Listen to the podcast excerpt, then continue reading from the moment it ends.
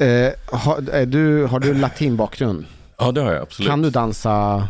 Jag har rytmen i blodet. Har du det? Nej, det har jag inte. Det... Han har Eller det- upptäckt bachata precis. Du har det? Ja, alltså jag är ja. helt såld på eh, typ sydamerikansk musik och bachata och sådär. Så det Mm, mm. liksom varje dag. Jag tyckte jag såg det på dig direkt liksom när, Ja, när jag det, kom ja. in att du hade Ja. movesen. Jag försöker, jag försöker. Ja. Okej, nu till de seriösa Men, men frågorna. var, var kommer du ifrån?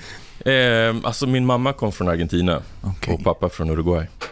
Så att jag är right. född i Sverige, men jag Mhm. har bott i Sydamerika. Du har bott i Sydamerika?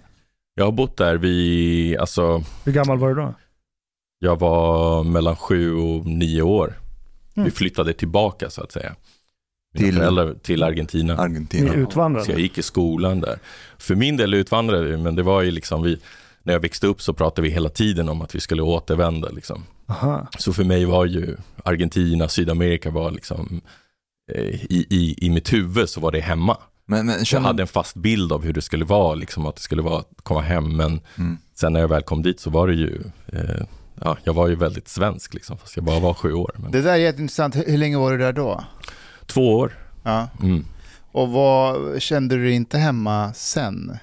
Eh, alltså i början, eh, det, det dröjde rätt så rejält just eftersom jag tror att jag hade, alltså jag var rätt så bra på spanska för att jag växte upp i, i Botkyrka i ett område där det var mycket latinamerikaner.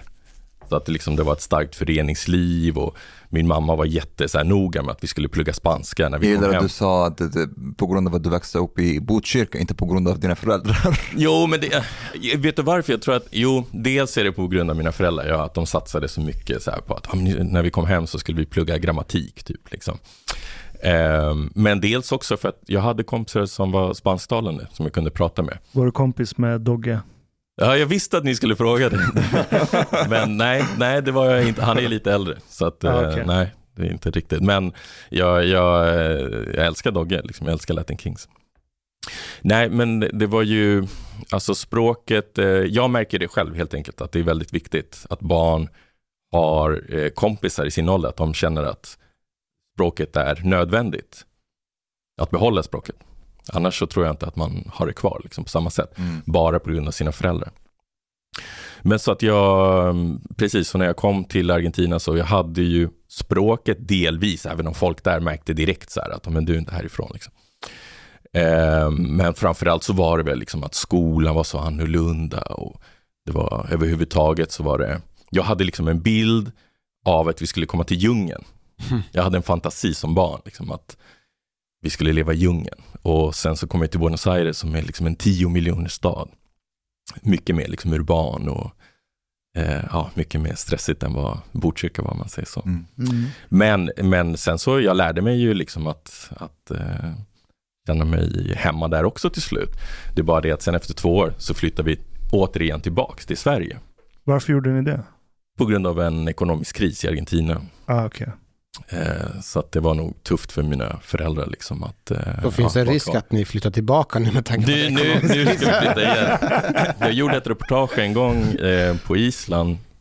Argentina har ju haft jättemånga ekonomiska kriser. Mm. Bland annat 2001 så hade de en, en de gick ju liksom i konkurs helt enkelt. Eh, några år senare så, Förlåt, jag- jag bara stör men alltså när, när ett land går i konkurs, jag fattar inte. Vad händer då? Alltså, vad händer när ett De land kan inte betala sina skulder Ja. till andra länder. och vad händer sen då? ja det är en lång, det, det här är liksom, nu, vi kan göra ett program om det, det blir ju en katastrof. För folk Ja. förlorar sina besparingar och du vet, liksom all, sina pensioner och så vidare. Så det var ju kaos. Konkret så, folk gick ut och det blev bara liksom kravaller och, Just just och ja, folk, många emigrerade helt enkelt. Men hur som helst så åkte jag några år senare till Island, för de hade en ekonomisk kris.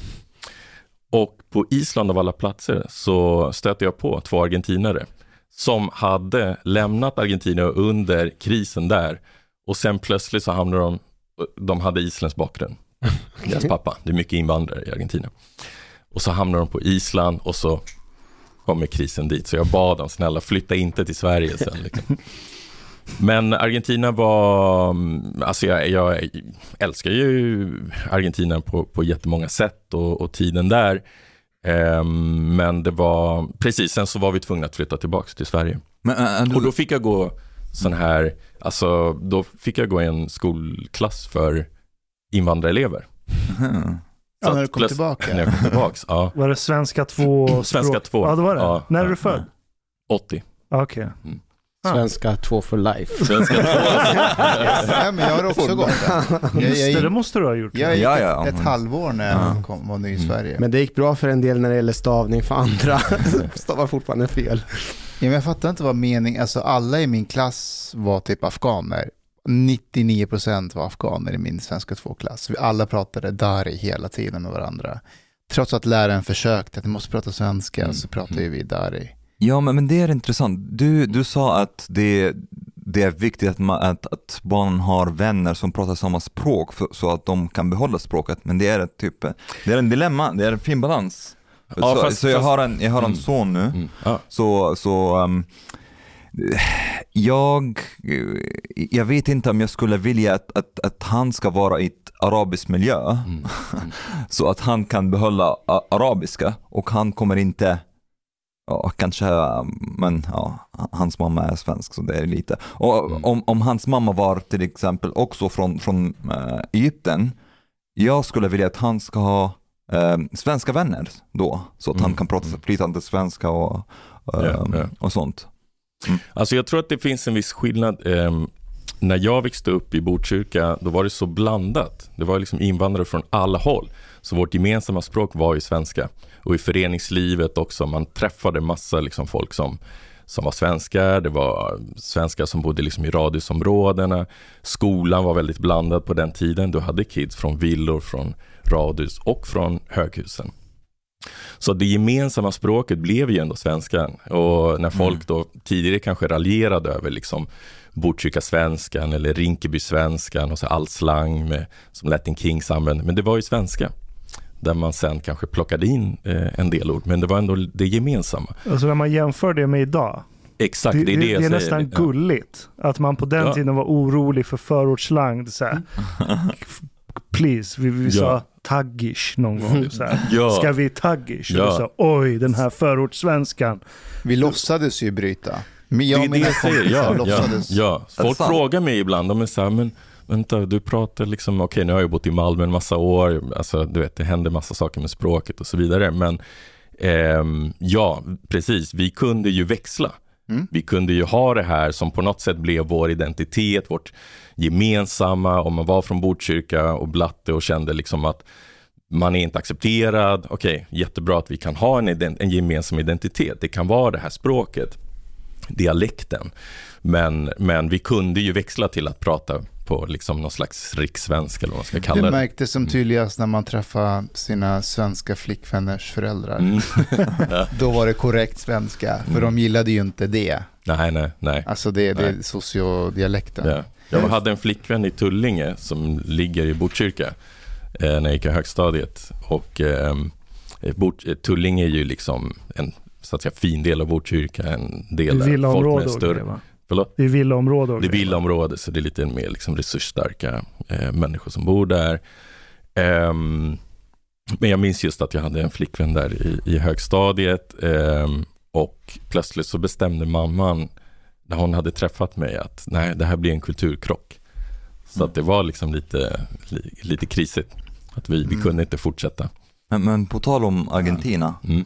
är du insatt i politiken där? Ja, absolut. Ja, det- mm, jag är lite nyfiken på, um, vad heter hon, Kristina Fernandez? Ja, Ja, eh, hon, eh, de försökte mörda henne. ja nyligen. exakt. Mm. Men vad är bakgrunden till det? Det, var, det är lite surrealistiskt. Eh, like the assassin, like uh, there's a video Mm. even Oh, like jag with the, he's like skitläskig. trying to, Ja. to shoot her Ja. in, like in, in the face. And the gun did not like, Ja, does jag not go. sett det, jag har Ja. sett det. Är inte bara ett hot då? Nej, Nej, nej, nej. Han försökte. Han Nej, försökte. han försökte den var laddad, men den bara Shit, like what luck. Alltså det är en på tusen så att det inte går av så Ja, ja. Men, Precis. men eh, vad är bakgrunden till det här? Alltså bakgrunden tror jag är att ehm, eh, det är ett väldigt polariserat land just nu. Liksom. Eh, eller det har varit det väldigt länge. Och det finns ett väldigt stort hat mot henne och mot eh, den, den, det parti som hon tillhör. Ehm, hon är väldigt folklig och ganska populistisk. Ehm, och kanske ett hot för en del av liksom mer resursstarka och så vidare. Som sagt, det blir jättemycket, Mhm.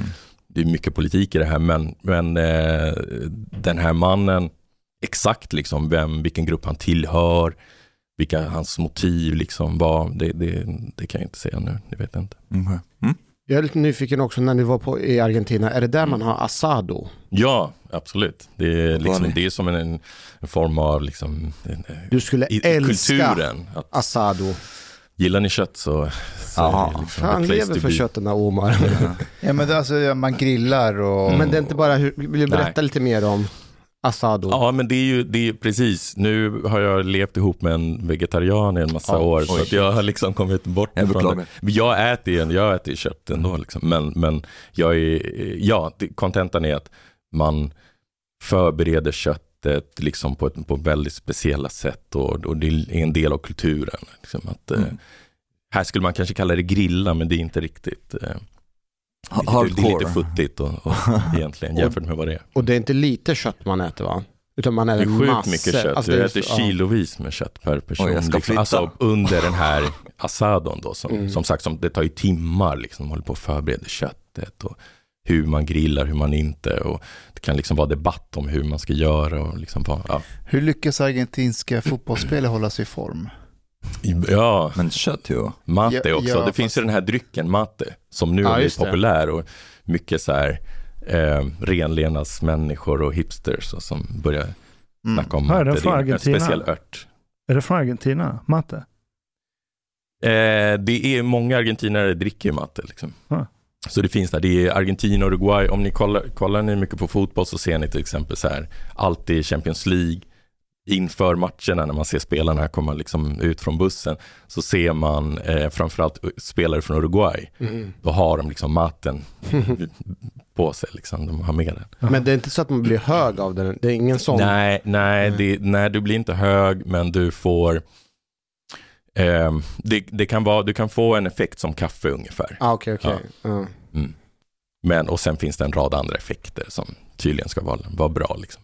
Följer du fotboll? Ja, absolut. Jag är fotbollsnörd. Alltså i Sverige eller utomlands? Överallt. Okej, utomlands då? Ja, ja, totalt. Nej, men vilka, vilket, särskilt? vilket lag? Eh, Alltså jag, jag är ju, ja, jag gillade ju Barcelona ett, ett tag. Eh, gillar dem fortfarande, absolut, liksom, men kanske inte lika såld längre. Har du Ehm, hört? Man, ska, man kan byta religion. Man Ja, kan byta- ja, ja, jag kommer inte byta. Politik. Nej, nej, precis. Okej, det, det gör man inte. Men annars är det Malmö FF som är mitt lag och som är liksom... Kan, kan, kan ni hjälpa mig fatta det där? Jag har aldrig förstått fotbollskultur eller sportkultur överhuvudtaget för den delen. Att säga, åh, jag är Jag kan ett. Barcelona-fan. Men Men, tänk dig men, tillbaka. men vänta, Mm. vänta, det här är viktigt. Alltså, spelarna i Barcelona idag Mm. jämfört med 20 år sedan, det är ingen kvar. Nej. Vad är det i Barcelona som ni är så dragna till? det finns en kultur. Det är liksom, de, kallar sig mer än en klubb. Så det finns ju en tradition, en spelstil, en... De har ju kvar spelstilen till Mm. exempel. Har de verkligen det? Ja, ja. Okej, så om du tittar på Barcelona idag jämfört med 30 år sedan, kan du se att de rör sig ungefär likadant? Ja, alltså spelsystemet De- är detsamma. Så Man det? försöker värva tränare utifrån vilken spelstil det ska liksom klaffa in i. du tog Aha. det sämsta exemplet. Varför? Du hade kunnat ta vilket annat fotbollslag som helst. De har typ ingenting kvar från det som var förr, men just Okej. Barca har Ja, men. Malmö FF. Ja, det är, jag är inte så mycket allsvenskan. Har Malmö FF en bara- stil, en spelstil? Ja, den har ju växlat, men, men det är klart att det, klubben är alltid större än spelarna, liksom, brukar man säga. Och det är någonting med att du identifierar dig med ett lag, med ehm, ja, ofta så handlar det ändå om att du kommer kanske ifrån, eller du bor, eller hur? Ja. I den staden där de spelar. Så är det med mig rätt så mycket med Malmö. Fast om jag ska vara ärlig så, när jag var liten, kanske just eftersom mina föräldrar inte, liksom, inte är härifrån, så hade jag inte liksom med modersmjölken att jag var AIK eller Djurgården, whatever. Eh, så att brorsan valde Örgryte, han hade otur. Jag tror att det gick bra för Örgryte någon gång så här 1985 eller någonting, så han bara så här, jag håller på Örgryte. Eh, och jag tror att Malmö FF kom två det året. Och brorsan och jag valde alltid liksom, typ rivaliserande lag. Liksom. Så jag valde Malmö FF. Och eh, När du var i Stockholm. jag var i Stockholm. Så att alla kids de höll på så här, Hammarby, Djurgården, AIK, eh, kanske någon på Göteborg för att det gick bra för dem ett tag. I Champions League och så. Eh, och jag var den enda som höll på Malmö FF. Så när jag väl flyttade till Malmö sen så var det liksom väldigt naturligt ändå att gå på matcher. Och, mm. tiden så var det ju en stor rivalitet mellan IF och Malmö, kommer du ihåg det? 95, Ja, var det så? Kommer du från Norrköping? Ja, Okej. så jag gick med mina... Mm. Jag tror det var ni som hatade Malmö. Malmö hade liksom inte, ja. inte så mycket att oroa sig över för Norrköping. Nej, så har det gått åt helvete. Mm. But Ashkan, you know, tribalism, Jo, jag- jo, jag waging, fattar. waging peaceful war. You know, it has all the imagery of, of like, you know, uh, one tribe going like to war against another tribe and Jo, jo, jo, jag förstår den delen, men jag fattar inte hur folk kan känna en samhörighet med ett lag. Så du har någon person som, typ, bara. ja, men någon som har växt upp i Täby och bara, "Ja, jag är interista.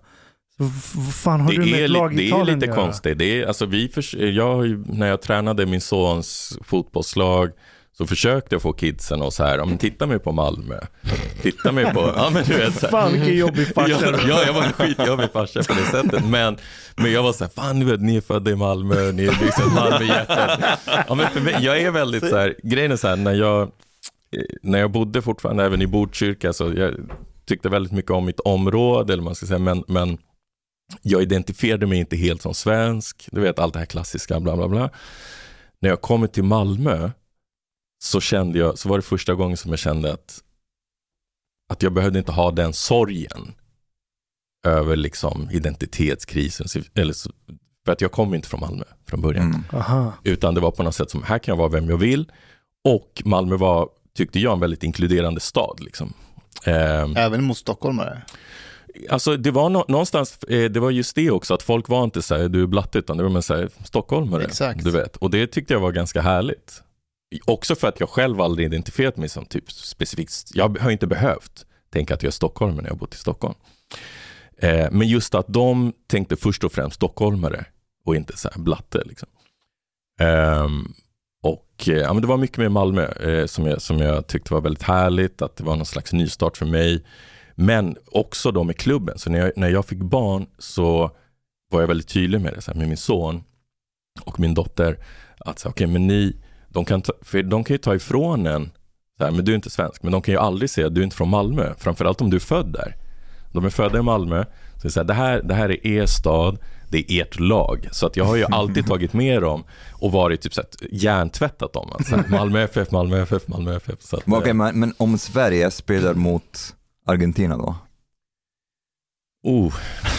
Alltså, alltså, ja, där tror jag ändå det kommer det här fotboll. Alltså, dels har Argentina skapat så många fina spelare. ehm, så att jag, jag, nej, hjärtat brinner mer för, för Argentina. Det Och the art.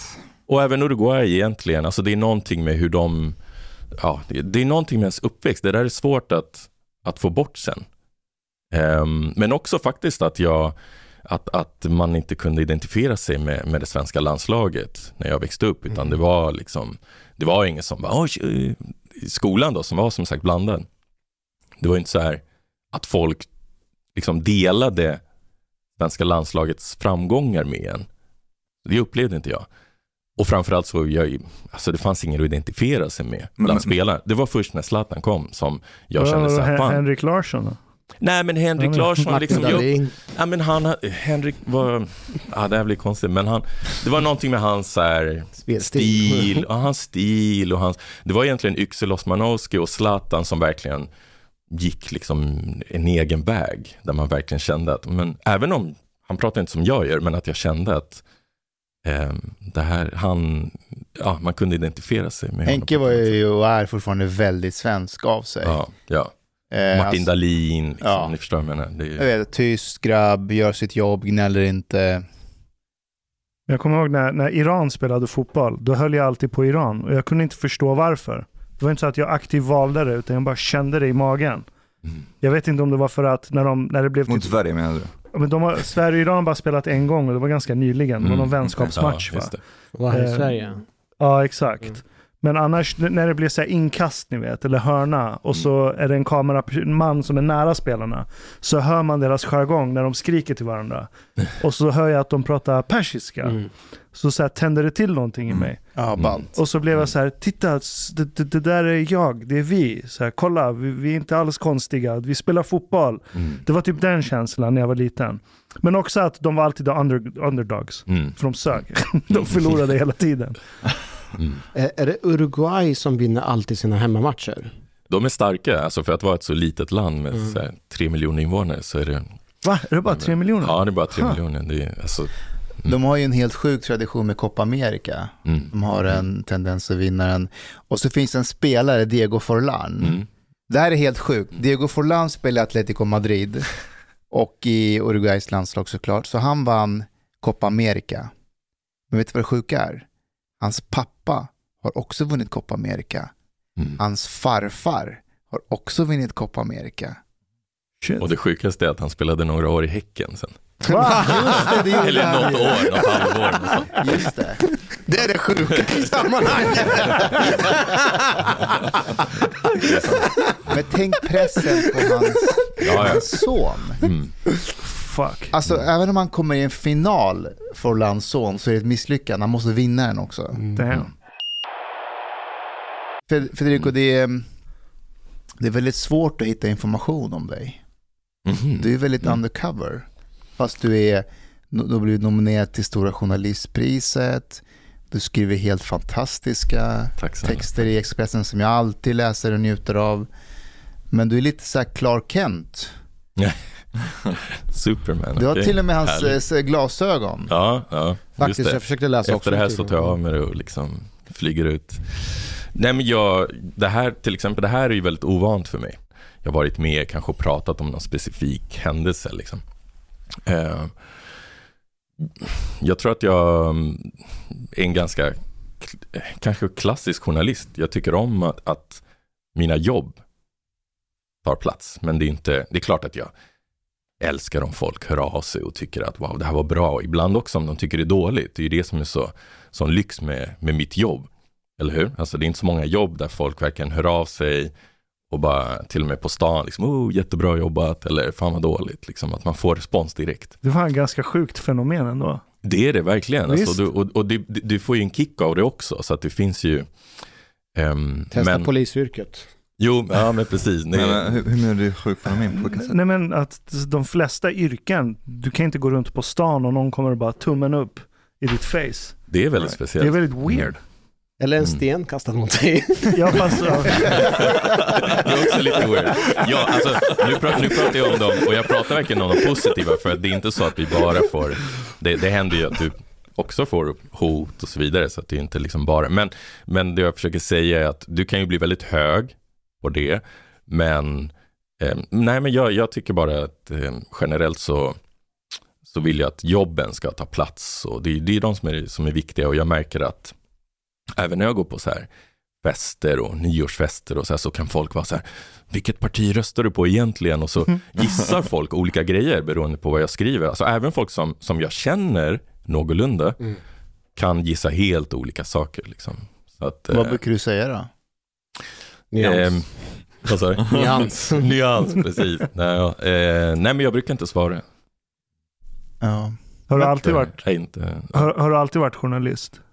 Sen du blev yrkesverksam vuxen? Nej, så att säga? alltså jag blev egentligen, med tanke på idag, många blir, eller en hel del blir journalister väldigt unga. Jag blev journalist ungefär när jag var 25, fem, ja 25, 26. Så att eh, innan dess så jobbade jag med liksom allt. Jag jobbade ett tag som städare, som ehm, så här, handelsagent, representerade olika företag. Ehm, ja, nej, så att jag jobbade med väldigt olika saker. En gång i tiden var du chefredaktör för tidningen Gringo. Ja, ja. Är det sant? Mm. Fan, jag har Ja, jätte min, starkt minne av det från ungdomen. Vad, vad var Gringo? Berätta, vad var Gringo och vad gjorde du? Gringo var ju en, ehm, alltså det var ju en typ som en förortstidning lite. Ehm, en urban liksom, tidning och rätt så mycket för ungdomar. Den kom ju ut ett tag med Metro. Just Just när Metro det. var, fanns överallt så att Mm. alla läste ju Metro på den tiden. Jag läste den på bussen till skolan. Ja, ja. Mm. och sen hade man ett väldigt snyggt magasin också. Men jag tror Metro gjorde just att man nådde liksom överallt och det blev ett fenomen som drev väldigt mycket med eh, allt det här med liksom förorten och invandrare och skrev också väldigt ofta med, liksom, man var tydliga med att skriva med någon slags förortssvenska. Och drev på ett sätt som provocerade också väldigt många. Alltså man drev med så här fördomar och När var det? Alltså, jag var ju, jag var ju chefredaktör 2000, vänta, typ 7, 2008, ja, två år ungefär där. Men jag gjorde ju om det här, så att jag tror inte jag gjorde det här framgångsrika. Det var ju innan min tid, egentligen, som, som man, eh, för grejen är så här, man gjorde det här några år, det var jätteframgångsrikt. Sen, eh, sen var det sagt att jag skulle ta över. Ehm, och så konkar Gringos moderbolag Latife. För då hade Gringo, alltså det var nästan så här, ja det är en story för sig, men man, det hade gått så bra så jag tror att man satsade för mycket på en massa grejer. Man hade ju en så här festival som man kallade Hoods fred och eh, andra tidningar, hur som helst, konkade. Men, och, och så hade man gått ut med att jag ska bli chefredaktör. Och jag hade en bild som dessutom Malmöbo, att det här med så här, det här med Blatte och Svenne, liksom, det funkade inte längre. Eller ja, jag kände inte att det funkade. Jag tyckte det var passé. Hur, hur då? Alltså vad funkade inte? Det, det var inte roligt längre. Det var, det var kaxigt och roligt ett tag, men sen måste man gå vidare. Och till exempel så var det det här med att ehm, Gringo kunde ibland beskriva folk som Blatte och Svenne fast de själva inte gjorde det. Ah. Och till och med i citat, typ så här, ja men, förstår ni? Eh, och det var inte alla som gillade det. Men för mig var det också att jag kände att jag ville, jag ville ta ett steg bort från där det, att man gör etnicitet av allting. Jag ville liksom prata klass, jag ville, ja, ehm, också utifrån miljonprogrammen som var liksom mitt största intresse egentligen. Direkt när jag började jobba som, som journalist så tyckte jag att Alltså jag drog ju liksom till miljonprogrammen, kanske för att jag själv kommer därifrån, men så innan Gringo, när jag frilansade, så åkte jag till miljonprogrammen i Malmö och liksom gick runt i centrum och frågade folk, så här, vad tycker ni, vad borde jag skriva om? Och, eh, och hittade massa, folk, då började folk prata med en direkt. Liksom. På den tiden kanske det var mindre, mindre vanligt att journalister eh, tog sig dit liksom på, på vardagen, om man säger så. Det var ju ofta det här när det, när det brinner. Liksom. Um, men ja, så att jag, jag ändrade det helt enkelt faktiskt. Men det gick inte hem eller? Alltså det gick hem på det sättet att det var, eh, jag tror att en hel del la märke till det och tyckte att det var, det var, mm, ja men liksom, en del tyckte om det men det, det, var inte, det blev inte lika hypat. Ja, det blev absolut inte lika så här hypat som det var innan. För jag tror också att Gringo, när man, skämt, när man skämtade mycket om Blatt och Svenne eh, ja, jag jag vet inte, alltså det, gjorde, ju- det var ju också någonting som som väldigt många så här, typ innerstadssvennar i Stockholm tyckte var roligt. Tror jag faktiskt. Men annars var det... Ja, ja, alltså det, det är lite, nu, nu är det, låter det väldigt svart och vitt. Jag tror det här, alltså Gringo hjälpte jättemånga från förorten in till exempel i mediebranschen och sk- skapade liksom samtal som var jätteviktiga. Men, eh, men till slut så tror jag att det var så här, de som tyck, i slutändan tyckte att det var roligt efter ett tag, det var mest sådana som inte var blattar. Typ. Var Hur det blev några det för journalister? känslig eller?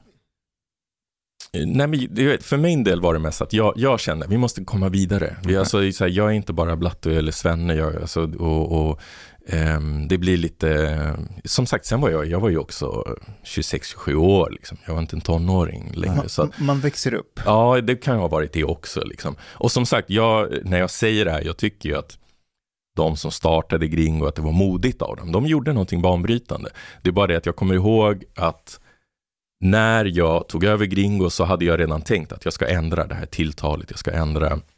För min del såg jag det som mycket mer provokativt. Att liksom, att inte göra de här förenklingarna, Blatte och Svenne. Liksom.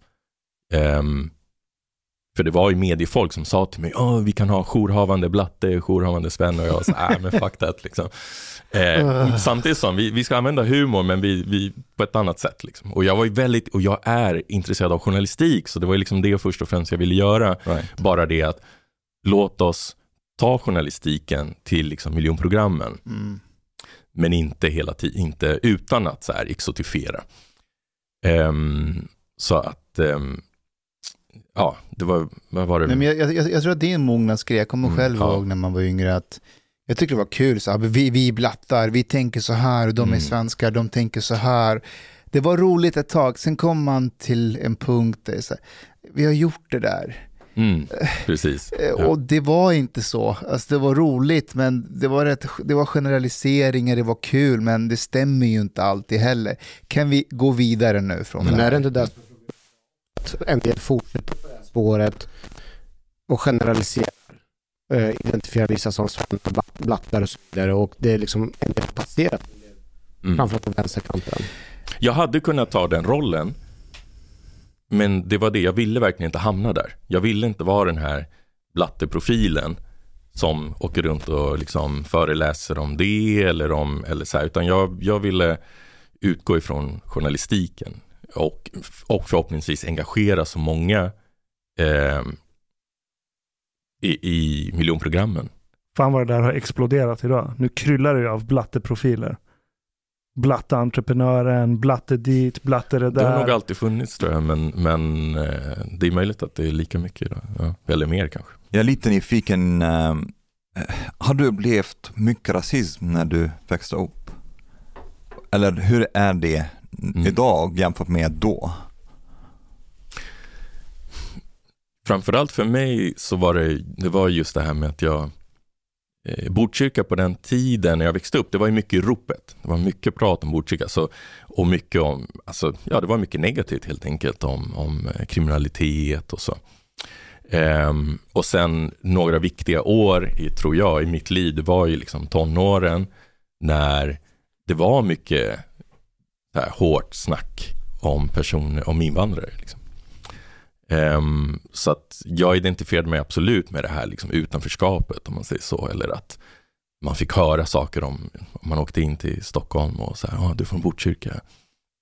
Um, så att ja, jag har, alltså, och i den mån också i skolan, det kunde hända så här att lärare, jag kommer ihåg vid något tillfälle, en lärare som del, han eh, delade upp oss i så här, um, bra invandrare och dåliga, dåliga invandrare. Jag vet Va? inte om han var så här utarbetad eller vad det var, men jag minns att han, han så här blev arg någon gång och så, och så gick han och började så här, du, ja men liksom just det här, han pekade verkligen ut så här.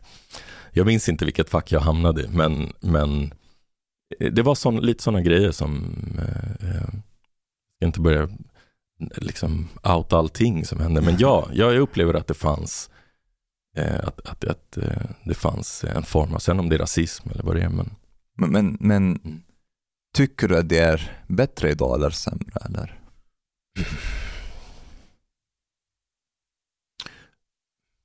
Vilken bra fråga, svår. Alltså jag tror framförallt, alltså det, det, det är svårt att säga faktiskt eftersom vilket perspektiv jag är idag. Eller hur? Jag är, idag är jag 42, eh, etablerad i, i liksom mediebranschen.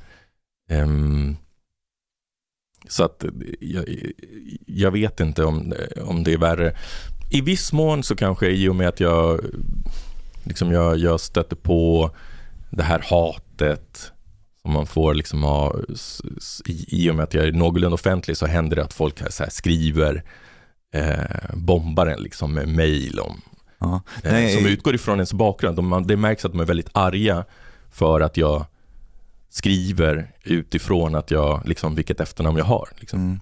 Ja, jag menade inte nödvändigtvis mot, mot dig, men, Mm. men jag var nyfiken lite på, på hur du upplever Sverige idag. Jag upplever, jag upplever framförallt att, att ehm, det finns, eh, eh, det handlar ju inte heller om att det finns liksom här rasism som är sådär svart eller vitt, utan det finns så många former. Alltså exempelvis just att, att när jag kommer till en del områden där det är så uppdelat, så här, det, är eh, somalier och araber. Det kan vara enorma konflikter och det kan finnas eh, ett sätt att behandla varandra som, som är mycket tuffare än vad de flesta liksom, majoritetssvenskar någonsin har jag, kunnat liksom, tänka sig. Um, och det finns också, alltså jag har också stött på um, ett, ett hat mot, mot majoritetssvenskar. Liksom. Alltså just att, att en del liksom, uh, uttrycker hat mot svennar. Liksom. Så att, uh, På vilket sätt? Ja, men till exempel just att um, ja, mot sina grannar. Att man kan, uh, områden där man liksom helt enkelt beter sig väldigt illa mot sina grannar utifrån att man tycker att de representerar ja, det är något svenskt och att de eh, ja, att man attackerar dem just för att de är svenskar. Ja, så, så vissa vill inte att svenskar ska vara där? Uppenbarligen så finns det de som i alla fall eh, eh använder, liksom, använder det som, som en orsak att, mm. att uh, uttrycka liksom, hat och våld. Jag, jag har ju läst de delarna i dina texter mm. och eh, det är modigt av dig att skriva så, men, men hur har du känt när du har skrivit det? Alltså, har du blivit chockad av det? Och hur har responsen varit när texten varit ute? Jo men absolut, alltså eh, jag blir Ja, jag visste såklart att det skulle vara kontroversiellt och att, att många skulle reagera, men men, men förlåt, jag, jag hänger inte med. Mustafa, hur, hur menar du? Uh, kan du ge något vad, exempel ja. på vad, vad, vad du syftar på i texten? Ja. Nej, nej, men just det, det Federico beskriver. Alltså, jag har läst hans texter om, eh, om områden där man uttrycker ett visst förakt mot svenskar. Aha. Okay, okay. Det var det. Mm. Jo, men också ofta att, att, att det, eh, den ilskan som jag stött på, den är ju ofta från folk som liksom inte bor i utsatta områden. Det är från, jag menar, är man van tror jag att vara i utsatta områden, då vet man hur snacket går om att hur hårt det kan vara eh, om alla folkgrupper. Eh, hur extrema många kan, hur extremt många kan uttrycka sig. Eh, samtidigt som det absolut också finns det här att många liksom har växt upp i en en liksom kunskap om massa olika kulturer och så vidare. Men det finns också det här extrema.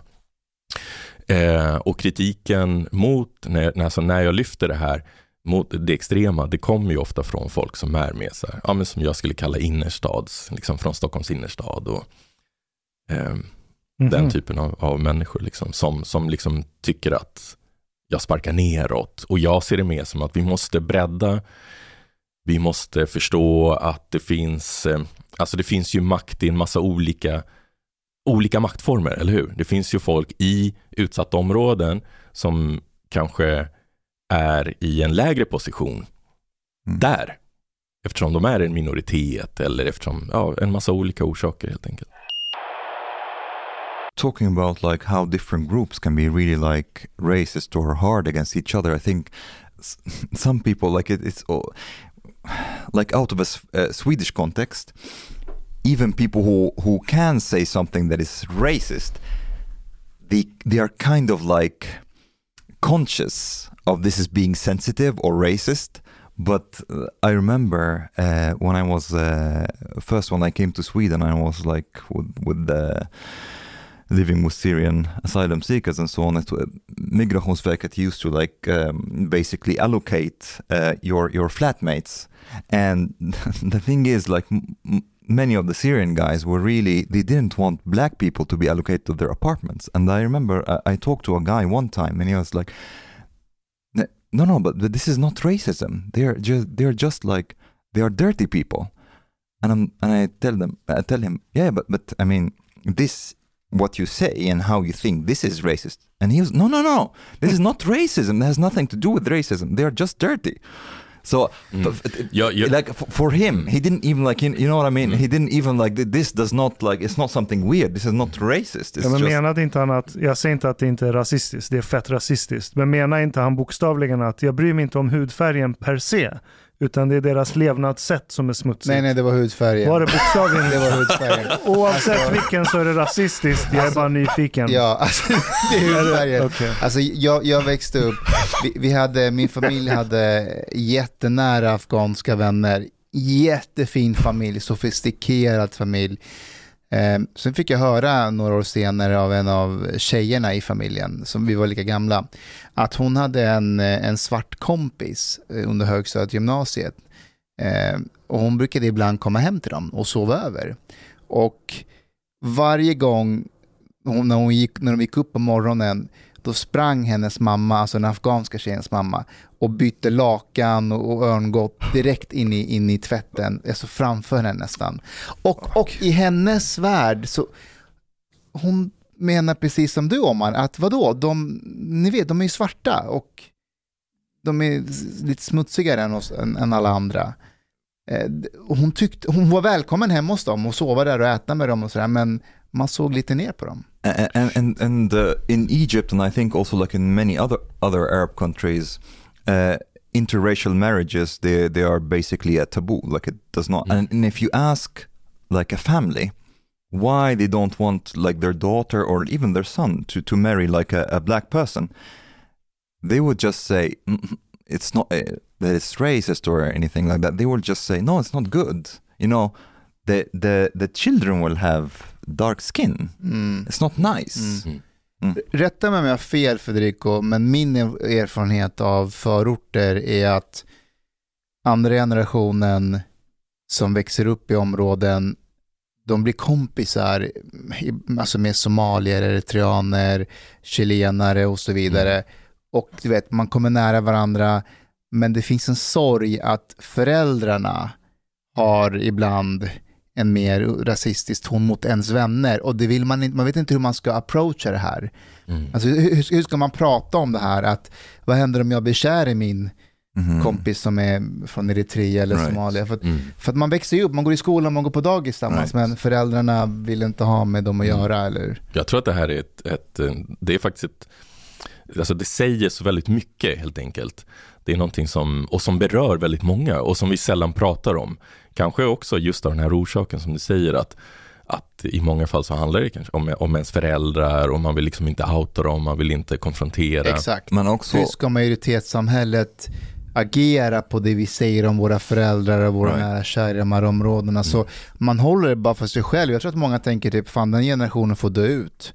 Men jag tror, ja. Men det är, Man det är ett allvarligt problem. Jag skrev en gång en, ett reportage om eh, eh, afrofobin i Malmö. Ehm, främst tror jag det var i Malmö, men hur som helst så det här vi pratar om just hur det faktiskt kan, kan liksom, ta sig extrema former. Alltså våld, hur folk ver- verkligen, eh, där eh, afrosvenskar beskrev just hur de utsätts för våld och de beskriver just att det är väldigt sällan som det är liksom svennar som, som Right. utsätter oss för det här utan det, ehm, och ehm, utan liksom ren både fysiskt men också liksom barn i skolan, vad de får höra. ehm, folk som, eh, i, i ett fall var det en man som blev eh, misshandlad eh, väldigt grovt eh, i, i Kroksbäck, ett miljonprogram i Malmö. En, en svart man som, som gick dessutom med sin lilla son. Det här blir en jätte... Jag läste om det, snackis. jag Ja, minns det. mm,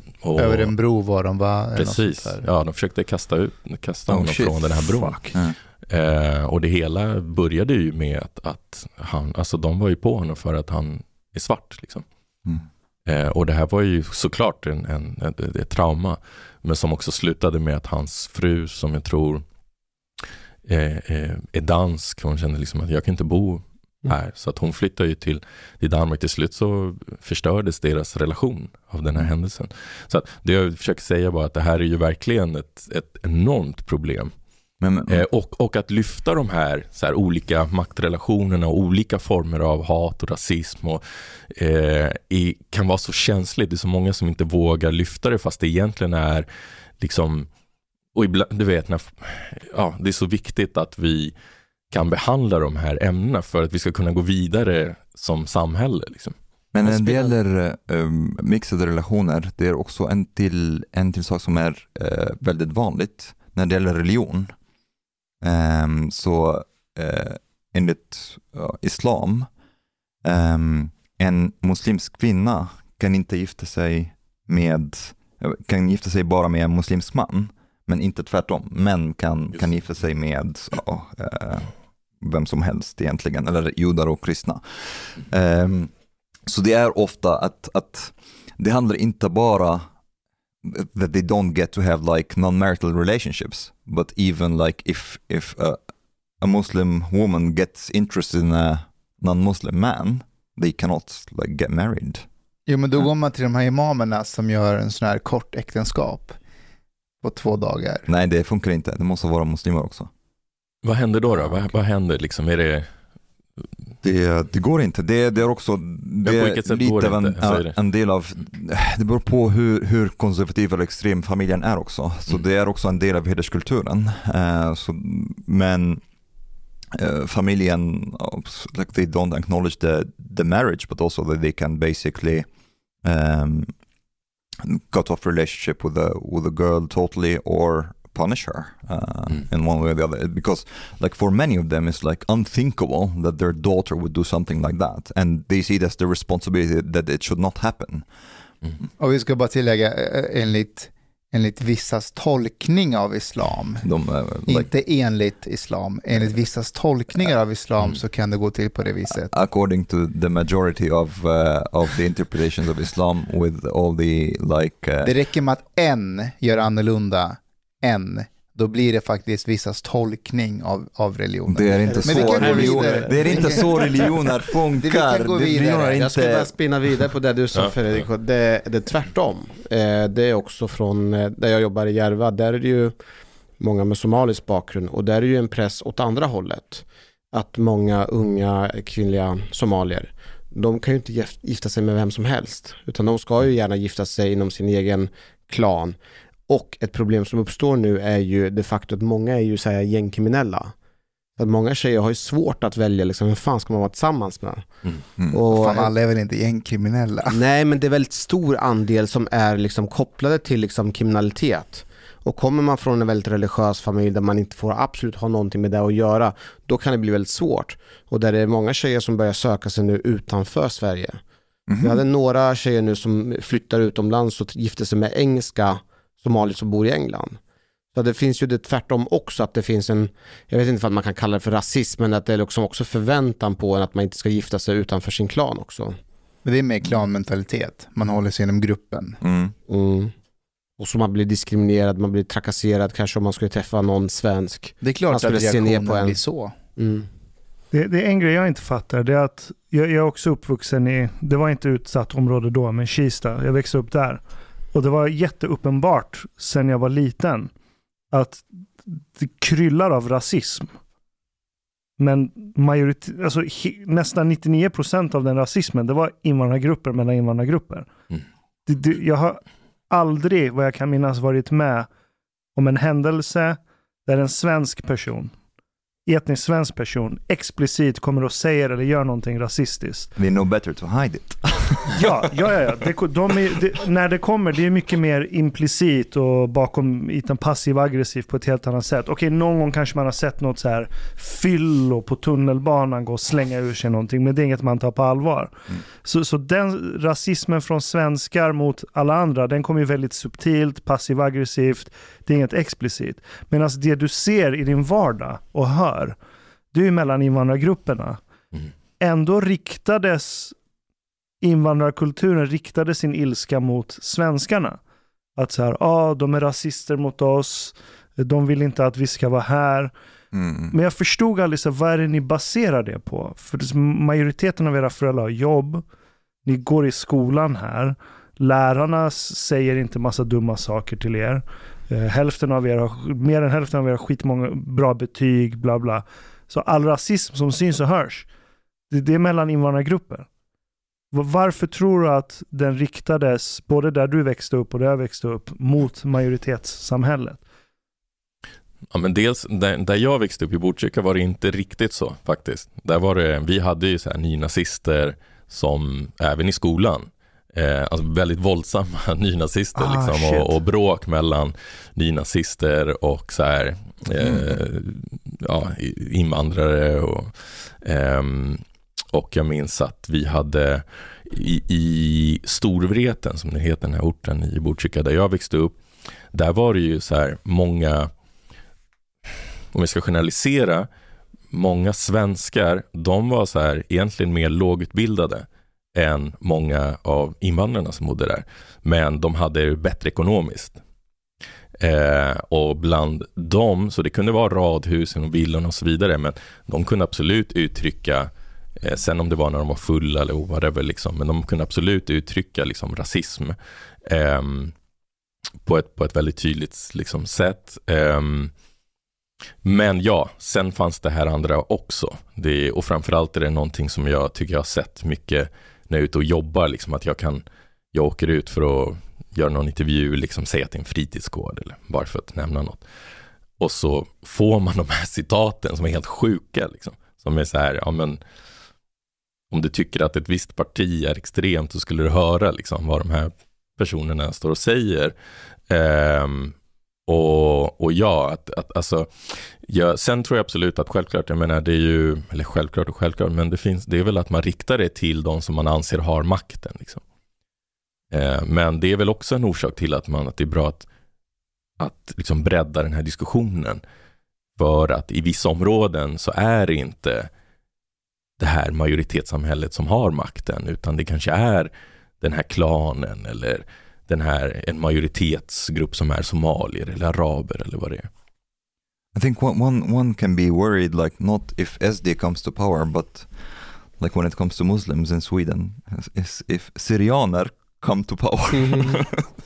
then one can be worried. Mm. Om syrier. Ja, Syrianer. Syrianer. Jag dejtade Men det är inte samma. Syrier, det, de är ja, araber. Ja, och du menar muslimer. syrianer? På Syrianer. riktigt? Ja, de, de är, många av dem är väldigt, väldigt, eh, ja, De är kristna.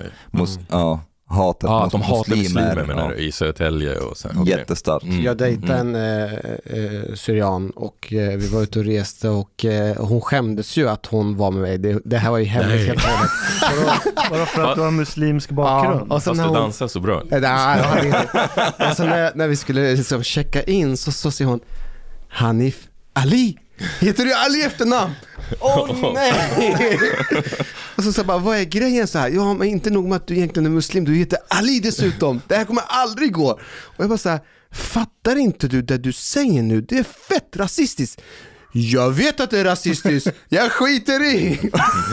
det är liksom, skäms De, inte de är ens typ stolta Ja. över, över rasismen på något sätt. Fast där måste jag säga också att alltså när jag, det var ju många eh, syrianer och assyrier i, i Botkyrka när jag växte upp. Ehm, och på den tiden då var det verkligen så här att man kunde typ inte bli ihop med en eh, assyrisk-syriansk tjej. Nej. Ehm, det var väldigt mycket kontroll och allt det här. Var det kusinerna? Det var verkligen, och det var så här, och, och de var ofta jättesöta tjejer liksom och, och, och, och tjej, ja, tjejer tyckte väl att syrianska och syriska killar var, var snygga och allting, men liksom killarna kunde Ja, ja. vara tillsammans med typ svenska tjejer och så vidare, Mm. men assyrisk-syrianska tjejer gjorde inte det.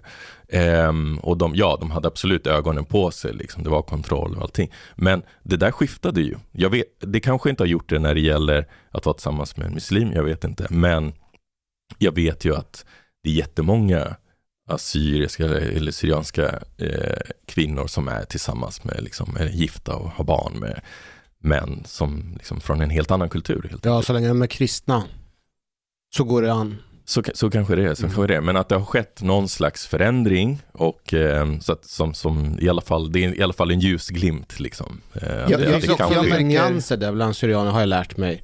Du har ju syrianer som är från Turkiet och sen så har du de som är från Syrien. De som är från Syrien, de är ju väldigt så här progressiva, det är inga konstigheter. Men de från Turkiet, det är fan hardcore. Det är många från Irak. Irak, va? Irak också, men ja, i Turkiet är värst. Mhm. Har jag fått erfara.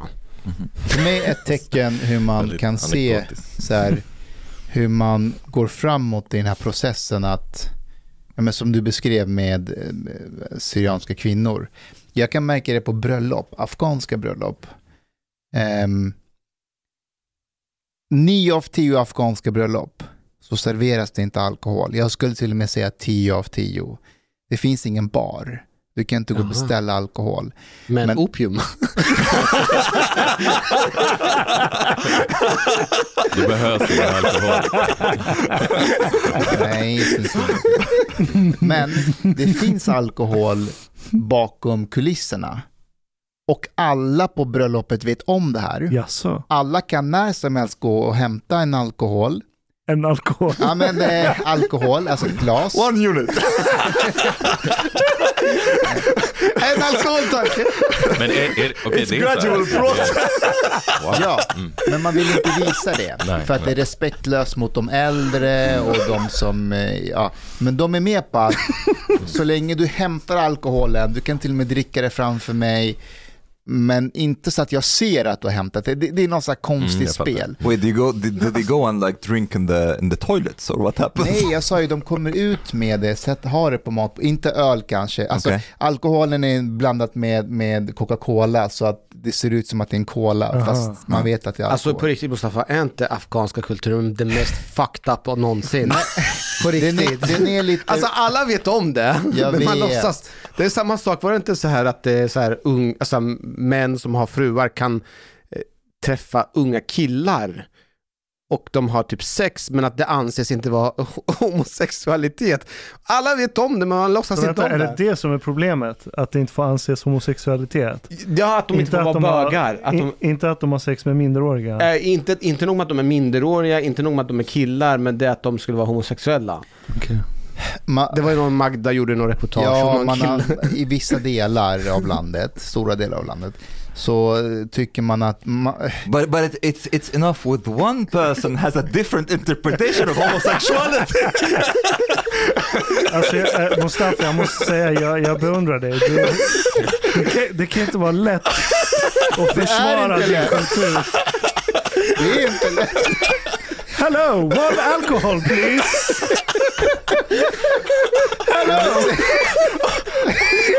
Ja, men det är klart det gör ont. One alcohol, one boy.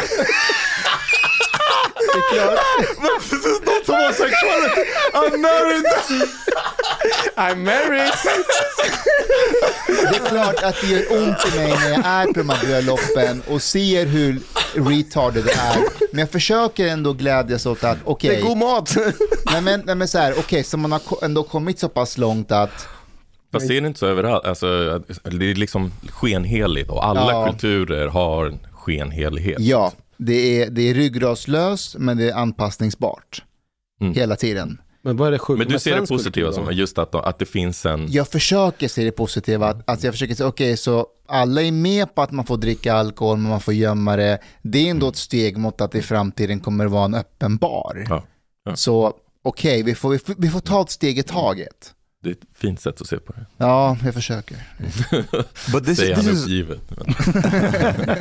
But uh, this is actually interesting. Like uh, in in uh, many cultures and many countries here in Europe, like the the uh, second generation can become more conservative than their parents. Do you think this is happening with the Afghani community or not really? Eh, det beror på vilken klass de kommer ifrån.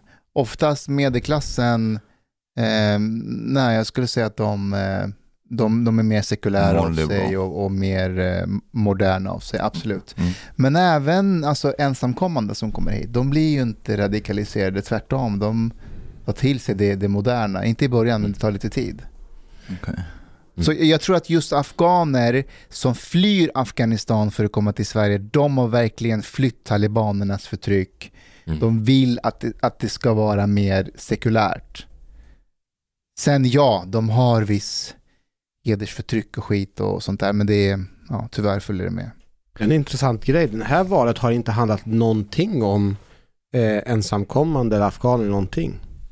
Nej, men eh, de, de, är, de utgör inte samma problem som de gjorde i Mm. början. För det är en fas, det, det är ett fönster i början där det blir för mycket frihet för dem och för lite ansvar. Men sen växer de ur det. De Are lär they still sig. coming? Ensamkommande från Mm, Nej, afghaner? inte i samma utsträckning vad jag vet. Nej, och sen hade vi pandemin liksom, där ingen kom in överhuvudtaget. Nej. Och, så att, nej, verkligen, det har inte varit någon, någon diskussion. Jag tror Men, har eh, andra problem. Jätteskönt. Federico, det är ju ett bekymmer det här med Alltså att du, skönt att det är diskussionen inte handlar Ja, det. men jag det. fattar. det här med att du, du är väldigt framstående journalist, du har blivit nominerad till olika pris, men eh, ser du ett problem att eh, dina artiklar inte finns tillgängliga för alla? Jaha, att de är låsta med nu? Ja, de är, så det finns ju, det går inte att läsa dem. Han måste få Jo. betalt. Ja, men jag tänker på alla i förorten som inte har den ekonomin. Mm. Som man vill att de ska ta del av eh, det fina Men journalistiska de bor ju arbetet. där. De, de behöver inte läsa tidningen för att se vad som händer. Jo, jo men alltså Jag jag, det är klart att förhoppningsvis så, så, så läser de, ja, det viktigaste är att man läser någonting. Liksom. Um, lokala, jag är jättemycket för lokal journalistik och just att miljonprogrammen behöver mer journalistik, inte mindre. Liksom, att man behöver journalistik i, i vardagen. Så att, också så att man inte uppfattar det här att oh, de kommer bara hit när det, när det brinner. Liksom. Men eh, annars, ja, det är klart att jag skulle vilja att det var öppet för alla, men ja, som du säger, det, det kostar. Journalistik kostar och det, det jag gör är verkligen så här, vi åker ju ut och är på platser, eh, ibland en längre tid för att verkligen fördjupa oss och det är ju liksom, sånt kostar. Så vill Alltså man det- bara ha gratis journalistik, då skulle vi göra allt ifrån kontoret liksom, och det är ju inte det, är inte det som jag gillar, det är inte det som Det låter ju på det som om du skulle vara någon krigsreporter i förorten. Det är inte så långt, det är bara att ta tunnelbanan. Nej, jag menar inte, nej, fast faktum är att, ja, faktum är att, jag menar mer att jag kan åka till Kiruna. Ja, okej. Så nu menar jag, jag är ju inte bara journalistik i, i förorten. Men sen om det är Kiruna eller om det är Moldavien eller om det är Ukraina eller whatever. Men vi gör journalistik på plats. Och eh, en, en del journalistik idag, det görs ju mest från, från, som sagt, från kontoret och från redaktionen. Och, mm, kan man tycka vad man vill om, men att åka till platsen, att vara där, att lägga ner tid, oavsett egentligen också om det bara är runt hörnet. Men idag så det kostar pengar helt enkelt. När jag läser rubrikerna på texterna som du har skrivit. Nu, nu har du ju skrivit jättemånga texter såklart, men till exempel eh, avslöjandet visar hur parallella samhällen hotar demokratin. Eller klanpolitiken, klanpolitiken röstades hela vägen till riksdagen. Hatpredikanten enade stora delar av Malmö. Och jag tänker, när, kategorin av problem som du berör med din journalistik. Har det någonsin lett till att du får skit från människor med utländsk härkomst som känner att du försöker exponera invandrarna eller att du skapar motsättningar mot invandrarna för att du belyser de här problemen? Ja, eh, men inte så mycket egentligen. Alltså jag, jag, kan, jag upplever mer att framförallt från eh, människor i, i utsatta områden och så, de hör oftast av sig och tycker att faktiskt att, att så här, shit vad modigt av dig och det här måste du lyfta mer av. Däremot så upplever jag att, som jag sa tidigare, att det ofta de kritiska rösterna kommer från folk som inte bor där och som inte kanske direkt berörs av det. Men sen kan det också vara så, till exempel om jag skriver om Malmö. Malmö är ju eh, en stad som jag älskar på jättemånga sätt och det är en stad som har en stark, eh, liksom, vad ska man säga, lokal patriotism, en lokal liksom, kärlek som kanske också utgår ifrån att Malmö länge har, liksom, har kritiserats eller man har använt Malmö som ett eh, eh, politiskt slagträ.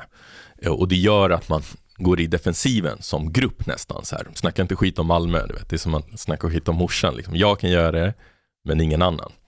Eh, och det kan göra att när jag granskar saker i Malmö så kan det hända att, så här, att folk som, eh, ja, att en del eh, blir provocerade och ser, ser det som att jag tar ställning liksom för, eh, eller att jag gagnar en viss grupp eller eh, en viss politisk liksom, grupp. Va? Eh, sånt, kan jag, sånt kan jag absolut få höra från folk som jag tycker annars är väldigt så här, vettiga och som jag tycker om. Men som i de sammanhangen och i, och i vissa kanske har till och med liksom, eh, mer eller mindre avsagt liksom, kontakten på grund av att jag har eh, gjort, gjort de här granskningarna. Men då är det alltså av defensivitet gentemot Malmö främst? Ja men det, ja men, eh, alltså Är det dels, antirasister mest eller? det kan vara det också, det kan vara det också som, som eh, Ja, det är nog inte rasisterna. Nej, men alltså, Nej men jag menar Grejen är att jag får, ju, typ. jag får ju skit från rasister, jag kan få skit från antirasister och på ett sätt är det väl så det är. När det, alltså att det, Det är eller det är så det ska vara. kvitto. Det är ett bra Ja. kvitto, Mm. verkligen. Så att, eh, och det är det jag menar, kanske också därför som, ja, nej men verkligen, att ehm, eh, ja men jag får de här, alltså dels som, som tycker liksom att jag ska inte skriva på grund av min bakgrund, jag ska inte ta plats eller som eh, envisas med att mejla och kalla mig Fredrik, Fredrik. Liksom, eller när, eh, liksom, det är verkligen så här point de gör. Liksom. Du Fredrik. Men, men, men sen, och sen finns absolut, ja, de här som, eh, och senast till exempel så, jag skrev ju ett reportage om eh, som var ganska nära mig, för det handlade om så här, uruguayaner i Malmö. För eh, för x antal år sedan så fanns det en grupp uruguayaner som nästan bodde liksom på samma plats. Det var nästan som en, eh, det var en politisk rörelse som var väldigt framgångsrik på många sätt. De hade massa företag, eh, eh, liksom, eh, resebolag, livsmedelsbolag och så vidare. Pengarna skulle gå till den politiska kampen i Sydamerika. Eh, men samtidigt så, eh, och typ alla bodde i Rosengård, så det var nästan som en som en sekt som de hade. Um, och Samtidigt var det problematiskt också för att de eh, använde liksom sina barn till, eh, de, vad ska man säga, de tvingade in dem på många sätt in i eh, den här liksom väldigt extremt politiska rörelsen och förberedde dem för väpnad kamp. De... Låter som Folkets Mujahedin där. Ja, men, ja, verkligen. Ja, exakt. De, de, trän, de tränade dem i liksom gerillakrig i Skånes skogar. Oh. Och, och för en del av de här barnen som nu är i min ålder, så nu kan de berätta så här, det här var väldigt traumatiskt, men det, det är svårt att prata om det här med våra föräldrar, om så här, vad fan var det vi höll på med egentligen? Det här är superspännande story tycker jag, som jag skrev ett reportage om det. Och, eh, och då hörde ju eh, en del av sig och var så här, men så här, vem, de, de anser då att jag liksom, genom att berätta om det här så gang, försöker jag gagna liksom typ fienden eller vad ska man säga, eller, eller till och med så här partier som är mm. invandrarfientliga och så vidare. Du spelar SD i händerna. Ja, men hela den grejen, den kan ju, precis, den kan man väldigt ofta få höra och jag kan känna att så här, men, men, men samtidigt som sagt så tycker jag att en, jag har all, aldrig velat liksom tillhöra en grupp som jag sa även innan, att jag hade kunnat rida på den här blattegrejen. Eh, och egentligen är det samma sak här. Jag måste liksom inte vara kompis med alla. Men jag tror också att det gör att en hel del respekterar mig. Att de vet att så, ja, men han skriver det nu och då, då, kan, då stämmer det här. För att han är inte bara liksom Ja, exakt.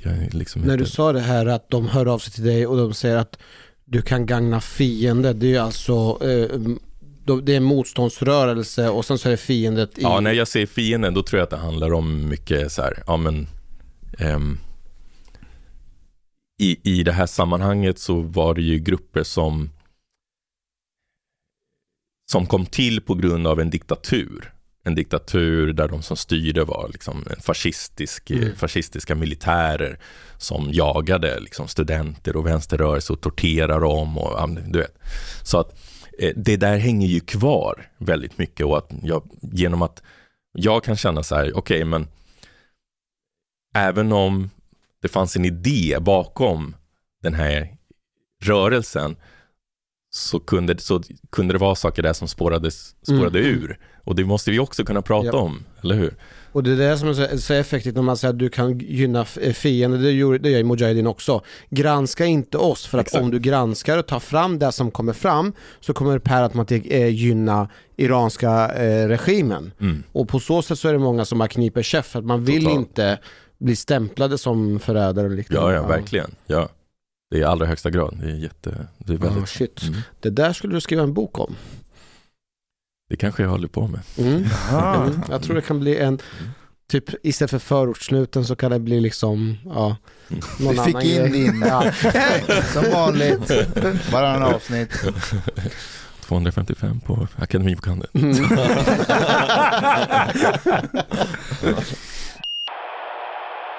Du, jag vill gärna höra om det här reportaget som du vart nominerad eh, för eh, Stora Journalistpriset. Mm. Eh, pojkarna på Malmö central. Ja, det gjorde jag eh, tillsammans med två väldigt duktiga kollegor, Jens Mikkelsen och eh, Hussein El Alawi. Ehm, det handlade ju om, om eh, det, blev, det var ju en video först som blev väldigt viral.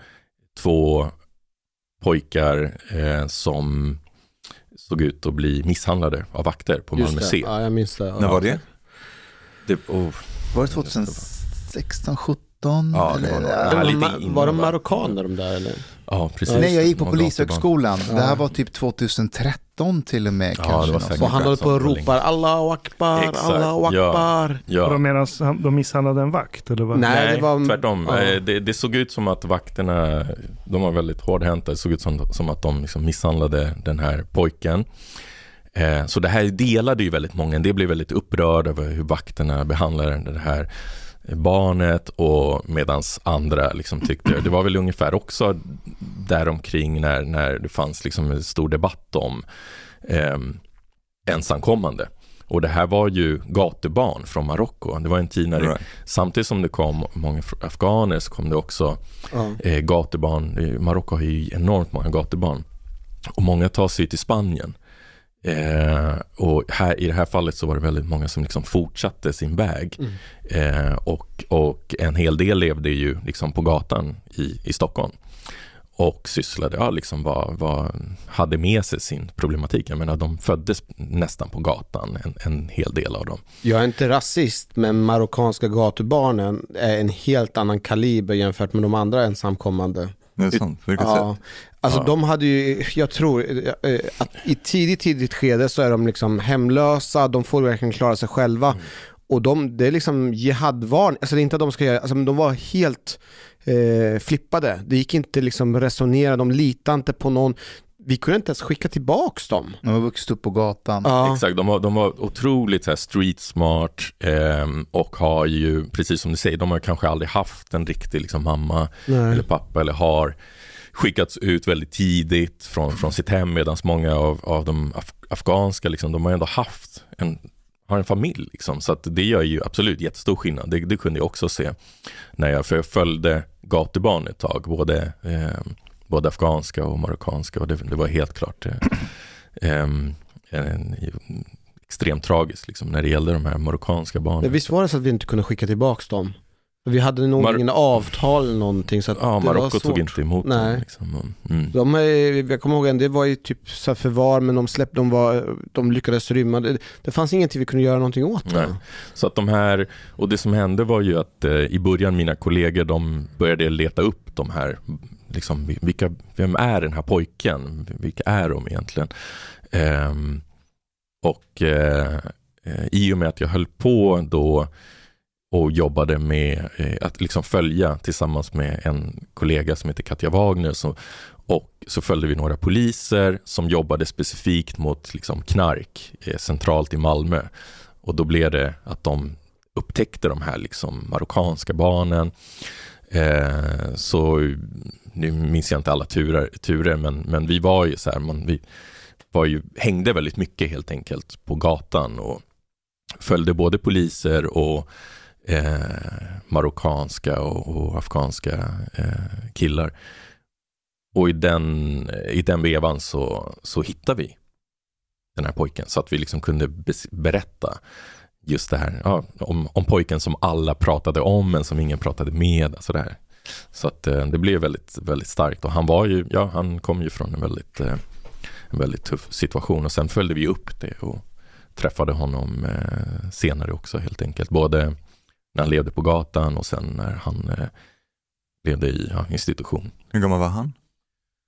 Nu minns jag inte exakt faktiskt. Han var tonåring, liksom yngre tonåren. Men Jag minns verkligen hur det var två, två olika läger i Sverige när den här videon kom. Ehm, Men det man ser i videon är att han ligger gängse över den här pojken eh, och håller honom vid, ser ut som ett strypgrepp nästan, men kan, ja. Hur gammal är den här killen ungefär? Alltså då såg han, han, han såg ju yngre ut än vad han var.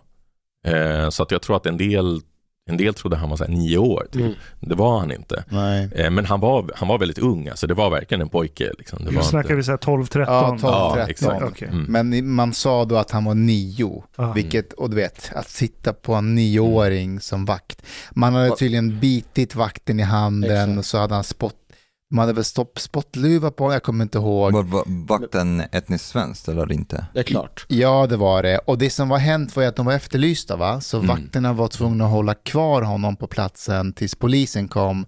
Och de vägrade. och De så, hade rymt liksom också från Ja. något hem. Och, mm. så då var de tvungna att hålla fast dem och de bråkade, i- tjafsade emot. Så det, här blev, det var jättesnackis, kommer jag ihåg. Vi, vi Mm. pratade om det på polishögskolan. Och... Det ser ju aldrig snyggt ut när en vuxen man håller i ett barn. Nej, nej, det var verkligen... Sen så kan barnet ha en kniv, göra vad som helst. Det ser ändå fortfarande inte snyggt ut när, eh, när en fullvuxen man... Nej, för han ser ut att ha panik ju. Han har panik pojken, så han skriker ju på arabiska Mm. och det är det man skriker innan man dör. Mm. Så är de här Oj. eh, verserna från ja, Koranen. Han förbereder sig för, Ja, för att han dö. kommer dö. Mm. Eller så var det bara standardfras för att kunna väcka uppmärksamhet och vakten skulle bli rädd och släppa honom. Ja, det såg inte roligt ut. Nej. Mm. Men eh, det fick... Det, Det nomin- nominerades. Det Ja. nominerades Och Det är precis. nära att vara nominerad. Men Ja, ja, ja nej, men det var ju fantastiskt. Det var Mm. jättekul. Mm. Ehm, och framförallt så var det, ja, det var, kändes viktigt att, att det lyftes fram och inte minst i en tid när, som sagt, när alla pratade om de här gatubarnen eller ensamkommande och få, väldigt få pratade mer om helt enkelt. mm. men du, hur länge har du varit på Expressen nu? Um, jag har varit på Expressen sedan 2015. Jag, jag, är nyf- Först på Kvällsposten, men det tillhör ju liksom Expressen. Så. Ja, förlåt. Eh, jag, jag är nyfiken på, ja, men, vi ser ju hur mycket alternativa medier som har växt senaste ja, men, två årtiondena i alla fall. Mm. Och jag vet inte om jag gillar begreppet alternativt media. För jag menar, alla de här medierna som har växt fram på internet, de är inte nödvändigtvis alternativ till medier som har funnits innan, utan ett bättre beskrivning är komplementerande medier. Eh, I bästa fall. Eh, så jag, jag är nyfiken på Eller din... indie media. Vad sa du? Indie media. Ja, indie, indie-medier, exakt. Ja, men vissa är renodlade indie-medier, vissa är renodlade falska ny- spridare av falska Mm. nyheter. Det finns Mm. allting däremellan. Det finns mycket bra, mycket skit. Och jag, jag är nyfiken på din take som är i den här världen och har jobbat i den här världen väldigt länge. Eh, v- vad tror du är orsaken till att det finns en så pass stor efterfrågan eh, till icke-klassiska medier som eh, växer, växer och växer Mm. eh, runt om i hela världen egentligen. Jag tror att det, det är tydligt att det finns eh, många som vill få sin bild av verkligheten bekräftad. Och i generellt i traditionella medier så är det en sak kanske med ledartexter som är liksom politiska eller som har en en liksom politisk vinkel. Men nyhetsartiklarna som vi skriver, de kan ju verkligen visa på så många olika verkligheter. Alltså till exempel Eh, ja, ena dagen kanske, om vi nämner det vi pratar om, vi utgår från det. Ena dagen kan det handla om någon som har utsatts för rasism, eh, eh, alltså någon arab liksom, som har blivit utsatt för rasism. Och nästa dag kanske det handlar om eh, det här reportaget som jag skrev, Hatet mot svennarna, liksom om hur personer liksom med svensk bakgrund i vissa områden blir minoritet och drabbas där, bla bla. Eh, olika eller hur? Eh, och det där kan, tror jag att idag så är det så många som inte kan köpa det. Så man vill ha, man vill liksom öppna eh, och läsa sånt som bara eh, beskriver den verkligheten som, som du redan tror på. Liksom. Eh, sen om det är vänster eller höger, men oftast så är det ju i det här, i, de här, i det här fallet så är det ju väldigt ofta främlingsfientliga grupper. Liksom. Eh, sen vad, de, vad deras läsare är eller inte, liksom, men, men jag tolkar det väldigt mycket så faktiskt för att jag uppfattar att vi, jag tror absolut att medier också har eh, en skuld i det, att det är många år där medier liksom inte jag ska inte säga att media har mörkat, för det är liksom, jag känner inte igen det. Jag har jobbat på många olika arbetsplatser och jag, liksom, jag ser verkligen inte det här som många tror, att vi sitter och säger nej vi får inte beröra det där för att det skulle gagna eller det, alltså förstår du vad jag menar? Utan, eller, kan inte det ske på ett undermedvetet plan då? Att som journalist så har jag fyra, fem olika stories att Ja, följa. men det är det jag menar, att, att jag tror att det var under ett antal år där, det- där, det- där man liksom inte ville beskriva, ja, men som jag, och, och, och, alltså som jag, när jag beskriver det här eh, som hatet mot svennarna, att en del kanske inte hade vågat rapportera om det. eller liksom direkt bara tänkt bort det. Eh, eller den om hur afrosvenskar beskriver då att, jo men i vårt fall så i Malmö så drabbas vi och det är inte, och det är generellt av andra invandrargrupper. Eh, eller där de beskriver att det är, det är väldigt specifikt liksom araber. Eh, att, att liksom vara tydlig. Att vara tydlig eh, och att gå ut och berätta om saker i, utan att vi i förväg tänker, men så här måste det vara. Utan snarare, men okej, okay, oavsett vad jag tycker om det, ta reda på hur det är och rapportera om det. Det tror jag ändå att många medier var dåliga på. Eh, en del kanske fortfarande, eh, men jag tror att de flesta har blivit mycket bättre på det. Vi, alltså nu, nu sitter jag och liksom gör reklam för oss, liksom, men jag, jag vet att vi fick ju mycket skit för det. Bland annat Johanna Karlsson och jag, just för att vi beskrev de här delarna som, som många hade svårt att beröra. Liksom. Vart kom skiten ifrån? Ja, men som jag nämnt innan, det kunde komma från mediebranschen.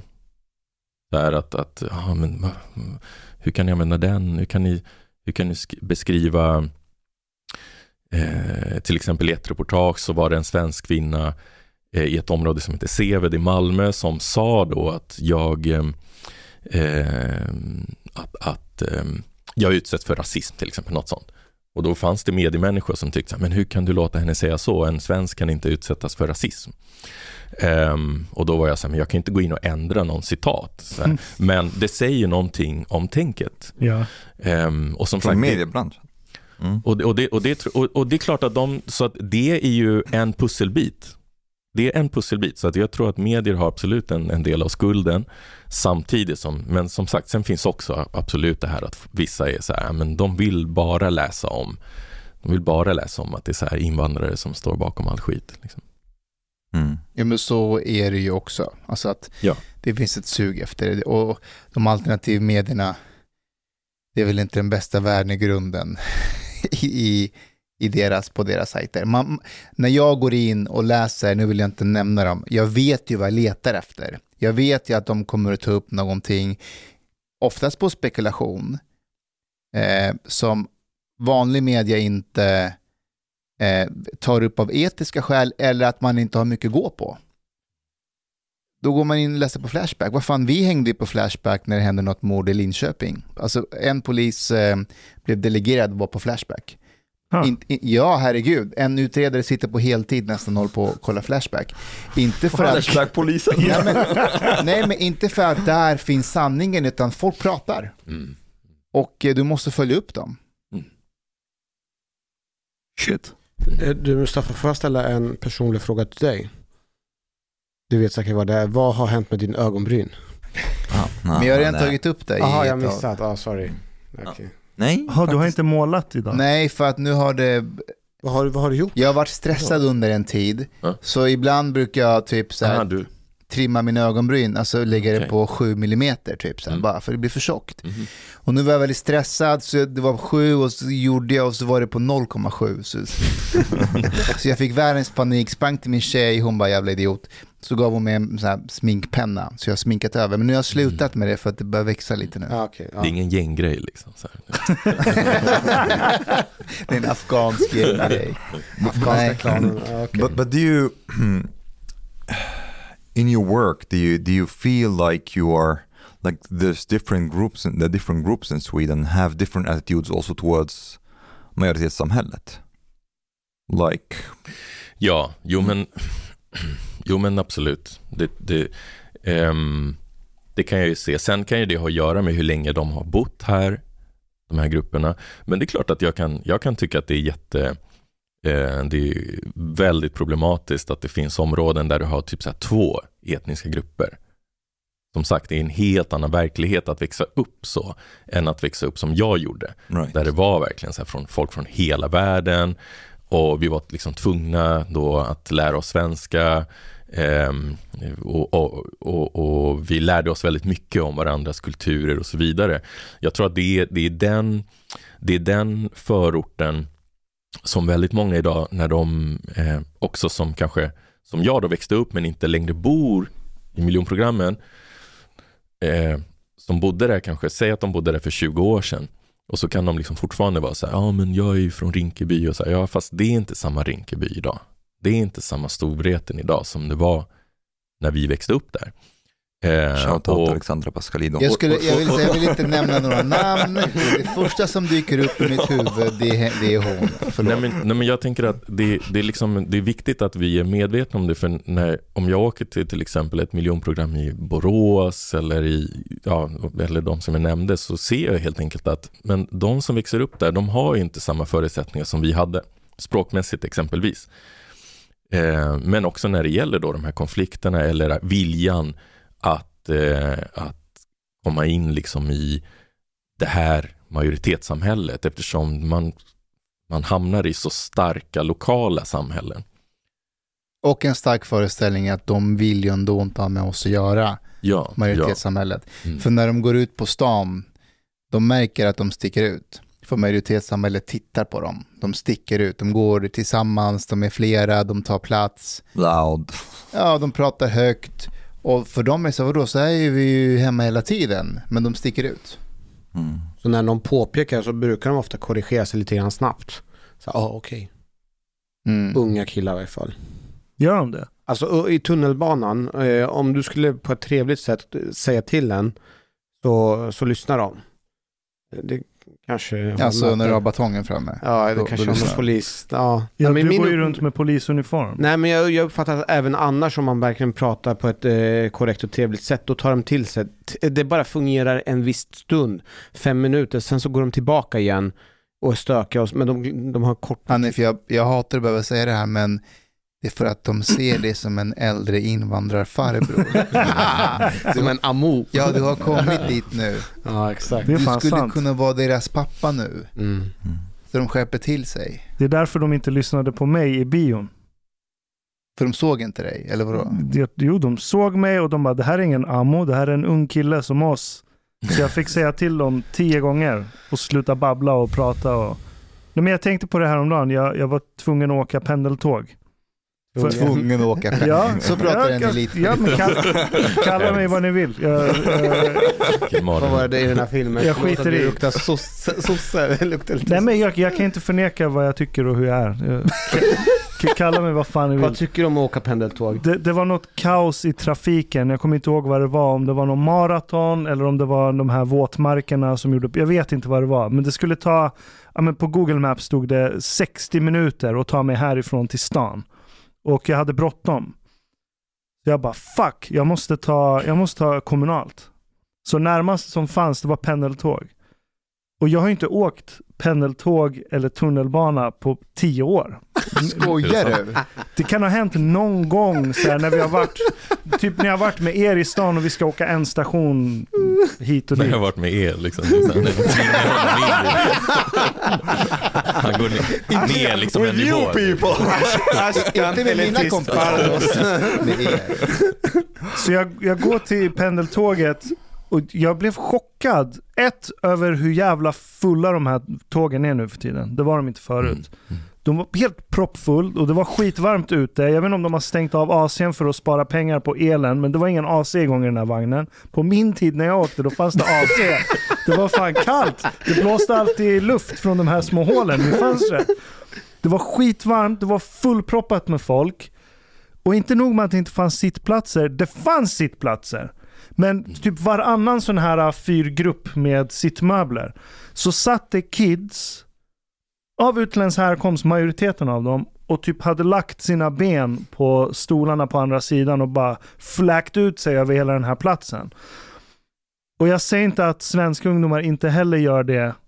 Det är inte min poäng. Min poäng är bara att om du som om du är helt svensk och har bott här hela ditt liv och dina förfäder och dina föräldrar kommer härifrån och du, det där är varje dag på väg till jobbet så ser du folk sitta och be, bete sig sådär asocialt runt omkring dig hela tiden. Ett, folk pallar inte gå och uppfostra en vagn varje gång de ska åka Nej, till jobbet.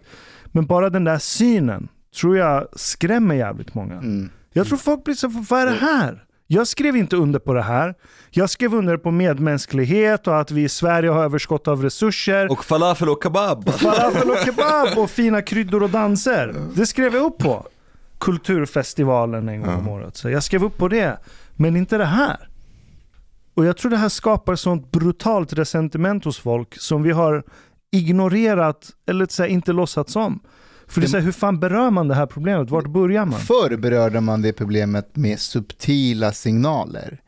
För att det var så få människor som Mm. gjorde så. Mm. Så du kunde med en blick eller med eh, då fattar de att okej, jag, jag beter mig fel på något sätt så jag måste korrigera det här. Nu är det så pass många så att du kan inte med subtila signaler komma åt beteendet. Och då är du maktlös. And one one thing also that's a bit sad, and that's not necessarily like the case every time, like with kids like that, but uh, people also, I think many of them, many Swedes have in the background of their head, is that maybe if they try to confront those kids, maybe they beat them up. Mm. Ja, det, det finns i Ska jag berätta en händelse som skedde igår? Jag har som princip, alltså jag, som polis så ser jag att folk plankar hela tiden. Eh, egentligen, rent krast så ska vi väl försöka göra någonting åt det. Om man ser att någon plankar för en, säger, hallå kom igen, ta, betala för det. För i slutändan det är vi alla andra som får betala extra. Men jag har släppt det helt och hållet. Jag har en princip, grundprincip Ska du nu. säga det verkligen? Jag, jag har en grundprincip nu. Ja, men på min fritid, jag kan inte Ja, hålla på och konfrontera. okej. Liksom, jag kan inte. Men min grundprincip är att när jag blippar och går, om någon plankar bakom mig, det tänker jag aldrig acceptera. Händer det- det, ofta? det- vad sa du? Har det hänt dig någon gång? Det händer hela ja, tiden. det, det jag händer... var med dig en gång när det hände. Ja, Ja, jag och, och grejen är att oftast så liksom räcker det med att man höjer rösten, då fattar de. Vad gör de? Går de ut ur spärren igen eller? Nej, men, eh, om, om jag höjer rösten så brukar de oftast be om ursäkt, men sen blir nästa steg, vem fan är du som ska säga åt mig att jag inte får planka? Jag ska säga, vad fan, du ska inte planka för du ska betala. Ja, men då håller de på att tjafsa. Då blir jag tvungen att behöva säga att jag är polis, i värsta fall för att ta fram legitimationen. Men Och då igår, blir det ännu värre. Eh, Oftast då bara så här ber de ursäkt och bara går med en gång. Men igår, då gick det, då gick det för långt. För han sa så här, vad spelar det för roll att du är polis? Jag skiter fullständigt i att du är polis. Vad fan håller du på med? Tjafsar med mig. Och jag trodde inte det var sant. Var det en arab? Ja, det var nog en, ja, men han hade dessutom kryckor. och jag, jag känner min fantasi, det här är min fantasi, det är inte den riktiga jag. Så att alla fått göra en skillnad. Jag ville ta. Men jag gjorde inte det, utan jag lugnt Det var och till- bra, hade du inte gjort det. men jag lugnt och trevligt sa så här, vet du vad, om inte du följer mitt direktiv så kommer jag avvisa dig från tunnelbanan och kommer se till att du inte får kliva på tunnelbanan igen. Man höll på att tjafsa i fem minuter. Till slut så kom det några andra och gjorde så här self-policing. Så de kom så här, vi tar hand om honom. De kände igen mig och så, så tog de bort honom och så, så slapp jag se honom. Det har gått så långt. Ser du? Mm. Du som polis med ditt polislägg kan inte ens få folk att lyssna. De gjorde det till slut. Till slut efter fem minuter och self-policing. Alla andra kom och hjälpte till. Ja, men det, det tär. Ja, nej, men det, det, det funkar Det inte längre. Och när människor inte. står och tittar på det, de, de, kommer, de, de, de struntar i vart personen kommer ifrån. De kommer se en invandrare och sen nästa gång någon tittar på oss så kommer de ha de minnena i huvudet när de interagerar med någon som ser ut som jag. Mm. Så det är så här, alla invandrare kommer få ta skiten för att de här människorna beter sig så. Men och vi har om- ingen mekanism för att komma till bukt med det. Men om alla hade gjort som mig, Haft om ett all- polislägg. Nej, men om alla hade sagt till så att det gjorde det obekvämt, då skulle man inte planka. I, I think like uh, the people who are like watching this scene, some of them may even think it's like more surreal. It's like, Ja. what has happened here? Ja. The police are immigrants. Where am I? the police is trying fighting with another immigrant. En polisgrann, eller, eller en, en journalist granskar invandrarna i förorterna. Federico, du, skrev nyligen en text eh, med rubrik Folk i Vivalla vet inte vad de röstar på. Mm. Det är val nu och, men Mm. eh, hur är det verkligen eh, egentligen? You're like writing there also, det, det finns en eh, politiker från Centerpartiet som säger att jag blir irriterad över att folk i Vivalla inte vet vad de röstar på. En del knyter samman S med socialbidrag, säger han. Eh, There is, there is some truth in that. Så maybe, Men- vet de vad de röstar på eller inte? Vad handlar den texten Ja, om? nej men det, det var egentligen, vi gör, varje dag inför valet så, så publicerar vi, vi gör liksom ett, ett reportage från någon kommun runt om i Sverige. Eh, inget långt reportage i, i det här fallet, liksom, utan så mitt, i mitt fall så åkte jag till Örebro och eh, ja, träffade den här politikern som kommer från Vivalla och som var ganska irriterad. Alltså, han hade jättemånga så här mjuka förslag som sagt, eh, eh alltså han, om som sagt området han kommer ifrån. Medmänsklighet, eh, aldrig rasism. Ja, men precis. Men han var också så här, men varför är S så stora i Vivalla? Eh, just som han då är centerpartist eh, och då var han irriterad eller de ställer sig frågan i alla fall och han menar att han pratar med folk, grannar, folk i Vivalla och tycker så här att amen, de har ju inte alls samma värderingar, de har inte alls samma politiska åsikter som S. Så egentligen borde de rösta på något annat. Varför röstar de då på S? Och han, enligt honom då, det här är inte jag som säger men enligt honom så, så eh, är det så att folk, en, en hel del liksom röstar på S. Dels på grund av att de förknippar det med helt andra saker liksom än deras politik. Socialbidrag? Han menade att en del kanske gör det på grund av precis socialbidrag, att, att man tänker att då kommer jag fortsätta kunna få det eh, om jag röstar på dem. Eller att de i alla fall liksom, men, men det viktigaste här var att han, han menar liksom att det finns en dålig kunskap om de olika partierna och att det också är partiernas fel.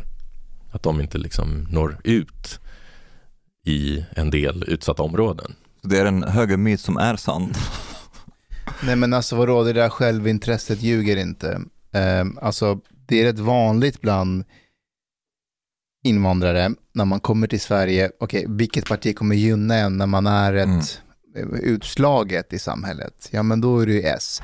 Men så fort man börjar arbeta, eh, speciellt skaffa sig eget företag, ja men vilket parti kommer då in med, ja men med skatter och för, ja men då blir det såklart högerpartierna.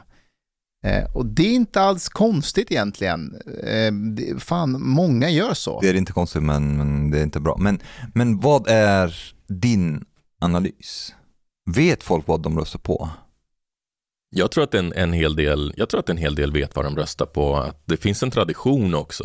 Alltså det finns ju tradition, sen kan de traditionerna ändras, men det finns ju en tradition att eh, S eh, exempelvis har eh, haft en politik som där, där man är ehm, eh, där man eh, dels ehm, verkligen hjälpt folk hit helt enkelt kan man säga eh, och, och öppnat liksom famnen eh, för invandrare. Um, och det här är det, det, tror jag är någonting som många liksom känner stor tacksamhet för. Olof Palme. Uh, och även, ja men precis, Olof Palme, att, att, att um, man verkligen specifikt tog hit uh, flyktingar och folk som var förföljda och så vidare.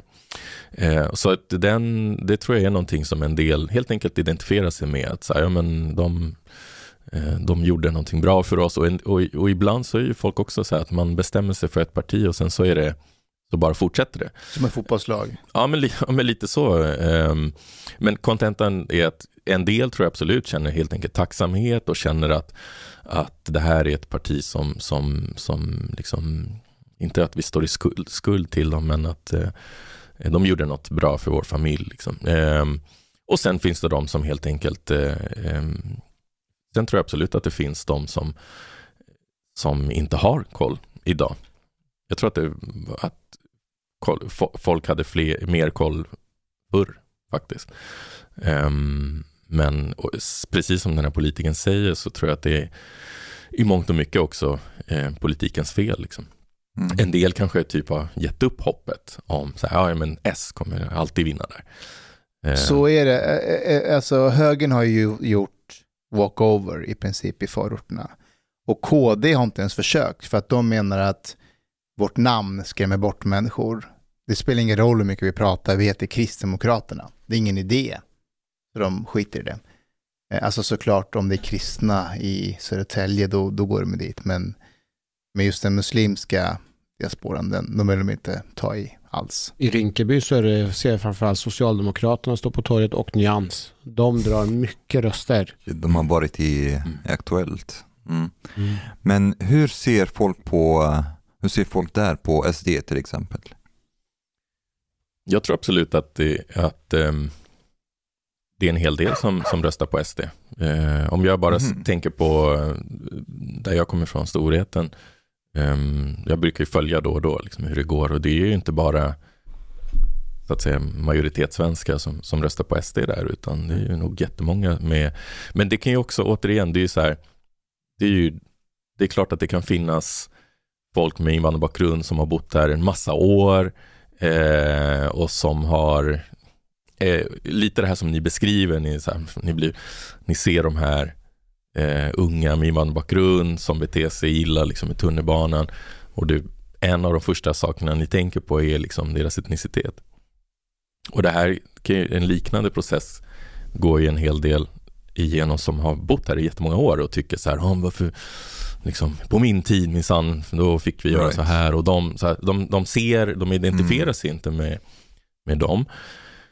Och, och sen så, jag vet inte, igår var jag i Köping och då var det också så här när jag var i valstugorna, då var det så här ett, ett antal kids liksom så här, ja men med invandrarbakgrund som inte pratade särskilt bra svenskar och de liksom cyklade och, och, och Socialdemokraterna var på ena sidan och på den andra var SD och de var så här SD är bäst, SD är bäst.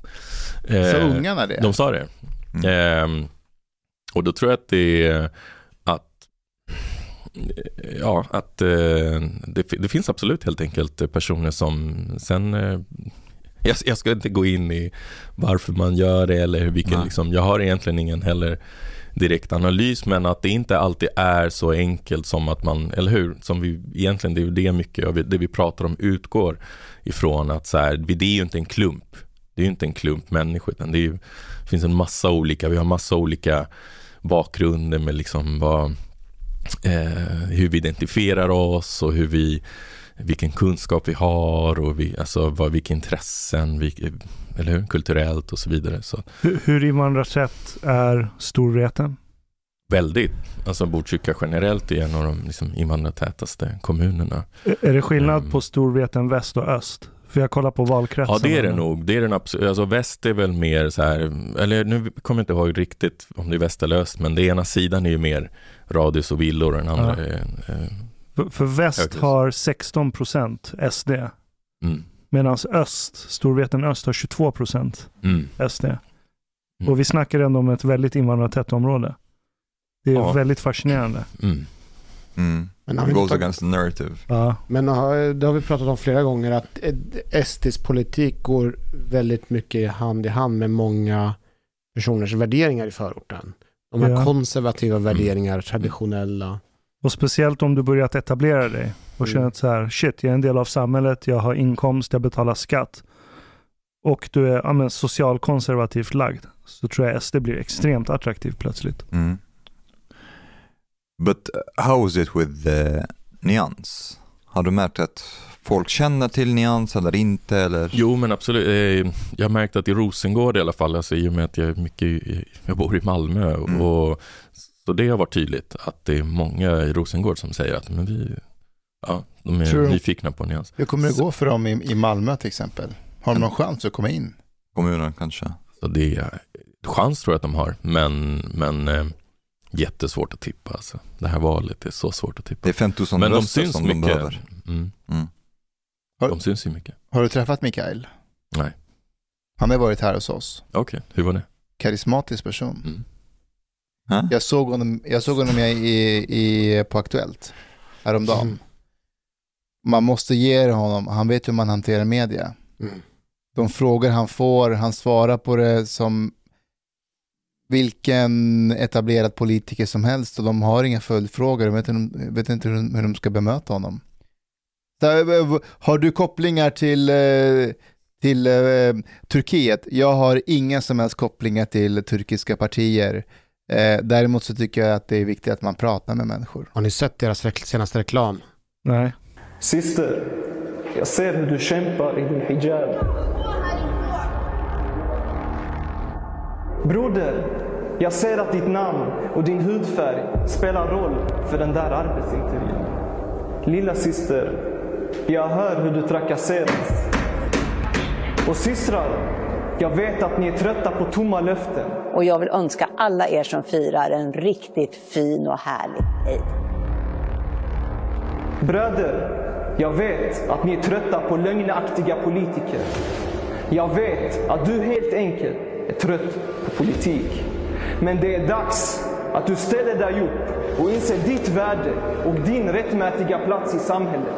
För vi kan alla se att politiken dragit kraftigt åt höger. Till ett rasistiskt partis fördel. Det är nödläge nu. Vi behöver dra i handbromsen och sätta stopp. Shit. För Alltså jag fick ES, dramatiskt. nej, jag fick ES-vibbar. Alltså samma typ av... Eh, Inte, inte nödvändigtvis i nej, IS, men den är but, väl såhär skrämsel... Eh, but, but actually this, this kind of rhetoric is very common in, in, in Islamic sermons. ah, okej. during Friday prayers and so on, they they talk on this, is, and they they used to have it like uh, in Egypt on on cassette tapes, uh, and like play it in like you know cars and like with speakers loudly on the streets and things like that. It's a bit you know passionate speeches, religion. Like you have to wake up, you have to like change your life. Some same kind of rhetoric. Mm. Mm. Och det är väldigt passionerat. Ja, exakt. Medan typ, när, när jag lyssnar på valkampanjerna när jag åker bil idag på radio, så hör radion på, så hör du ju reklaminslagen från Magda, Ulf. Hejsan Sverige. Ja, exakt. exakt, exakt. Och du kanske är dö. Vad menar jag med det? Right. Jo, och så är det jättepedagogiskt, det är väldigt sakligt, rakt på sak och någon så här tom floskel på slutet. Tillsammans kan vi bla bla bla. Men det appellerar ingenting till känslolivet. Ja. Ja, Till och med när de säger alla ska med, det- låter inte så övertygande. Inte Nej. ens du tror på vad du säger. Varför ska jag tro på vad du säger? Och så kontrasterar du det med ett sånt där brandtal från nyans. Det, det är såklart vissa människor öppnar upp öronen på ett helt annat sätt. Jag fick precis ett samtal från Al Arabiya TV Channel. Vaha? De ville fråga om de här LVU-omhändertagandena. Vad är Al Arabiya TV Al Channel för? Arabiya. Ja, de heter så. För någon Blandar de stor- ihop dig med Omar eller? Nej, någon stor arabisk tv-kanal i Dubai eller Qatar. Ja, Har du koll på dem? ja. Är de, stor, är de stora? Hur Omar är avundsjuk. de? Eh, De är ja, inte El Jazeera stora, men folk tittar på dem. Ja. Mm. Okej. Ja, jag vad, kanske- vad var det de ville... Vad ville Nej, men han ville prata om de här ehm, att SOS omhändertar barn. Mhm. Han ville veta hur det ligger till och varför det har blivit en så stor De har grej. pratat definitivt med eh, Mikael. Som har Äh, rekommenderat sin partikollega Mustafa. Ja, exakt. Eh, jag vet inte, han sa att han fick mitt nummer från, Mikael. nej, han som är ansvarig för All Kompis. Jaha. För jag känner honom lite. Ah, okej. Ja, ja. Det är ju Saudiarabien som äger den här kanalen. Ja, men vadå, det är ett bra land. Låter kvinnor köra bil. Så, de, så Saudiarabien som är delägare i den här kanalen. Den här kanalen får ditt nummer från Alkompis. Eh, svensk nätverk för arabiskspråkiga i Sverige. Och så ställer de en fråga som är typ det största slagträet i partiet Nyans marknadsföring. Ja, Och desinformation för att smutskasta landet Sverige. Det är, det är en ganska obehagligt kluster av aktörer alltså. Ja, men jag ska prata med dem. Jag pratar med alla. Jag kommer se som det är. Jag tar avstånd. Ja, men vadå? Så länge de inte vinklar det och censurerar det så, no problem. Men hur vet du att de inte kommer göra det? Jag bad dem ringa upp mig sen, men jag kommer prata med honom. Mm. Be careful with that, that they, they, they don't edit it. Ja, ja, ja. ja. Saudier. Spela in ditt eget samtal med dem. Kommer på arabiska, ingen kommer titta. De kommer dubba det. Är du försiktig Federico med att ställa upp i olika medier och så? Och poddar. ja, men det är jag absolut. Det är, mm. Alltså dels, som ni hör kanske vissa svar jag ger, men jag, jag är ingen tyckare. Det är, ju- det är inte min roll. Eh, och jag vill inte eh, ge mig in i det heller. Eh, Så att det, dels är det därför. Liksom. Du är ingen, du är ingen aktivist. Nej, Ba, ba, hur ställer du dig till det här som min gode vän Jens Ganman ständigt eh, upprepar att det finns inga journalister, det finns bara aktivister och att man ska bara vara ärlig med var man står. Det beror på vad man menar också med, med, med aktivist. Jag menar, det är klart det kanske är så här eh, aktivistiskt av mig då att säga att jag vill bredda bilden då. Va? Att jag, liksom, jag brinner för det. Att bredda bilden av att, att, inte, att inte fastna i det här som delvis beskrivs här med, med partiet Nyans, liksom den polarisering vi har hamnat i, eh, de här förenklingarna. Eh, men annars så, så, vet jag att eh, eh absolut, jag tror att väldigt många börjar sin karriär med en, en form av aktivism. Liksom. Eh, en, en, men någonstans där så, och en del kanske fastnar där helt enkelt. Men jag tror också att det finns väldigt många journalister som typ till slut blir mer, här, vår identitet är att vi är journalister. Vi är först och främst journalister. Jag vet journalister som inte ens röstar. De, menar, det är egentligen, mm. det är klart de ska rösta, det är inget problem.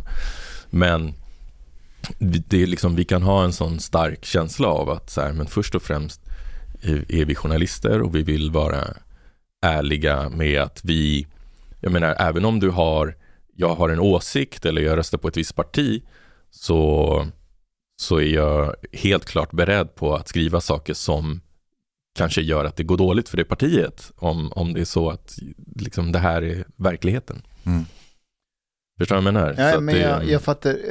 Hur skulle du säga att journalistikyrket mm. har förändrats sedan du började? Mm. Jag tror att Ja, men jag tror framförallt att när det gäller den delen, eller det är ju liksom det jag upplever, att när jag för x antal år sedan skrev de här reportagen som vi delvis har nämnt, så, så var det mycket svårare och det var mer kontroversiellt och det var mer så här ovanligt i mediebranschen.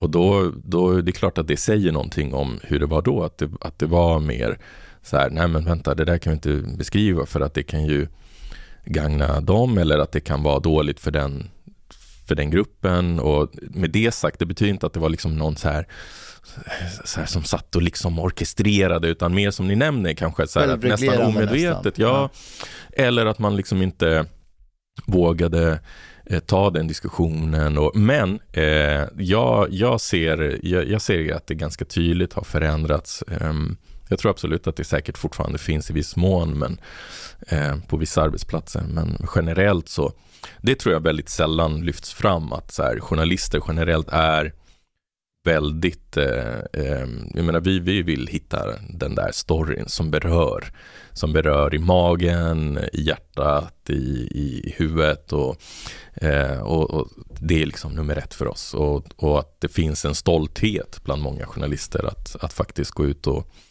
eh, och liksom att vi blir nästan mer journalisten än den här, och vi lämnar lite den här personen bakom oss som, som vi var innan.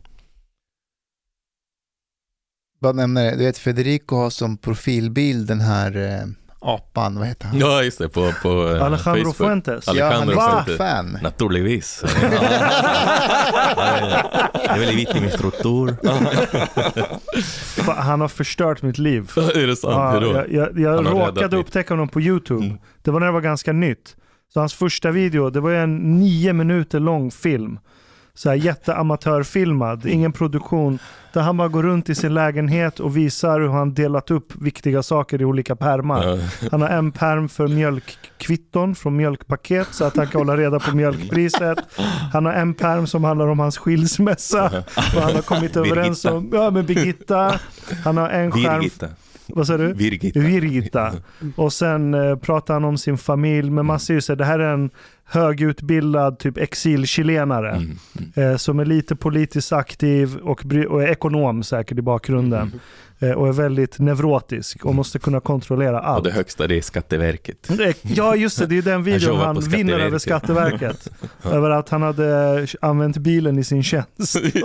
och så tjafsar de om det var milersättning eller någonting. Alltså Alejandro är egentligen min, i min värld, han är så här, han borde ju alltså, du vet, ha någon slags så fast, eh, du vet, inte bara då och då, vi, vi behöver honom alltid. Mm.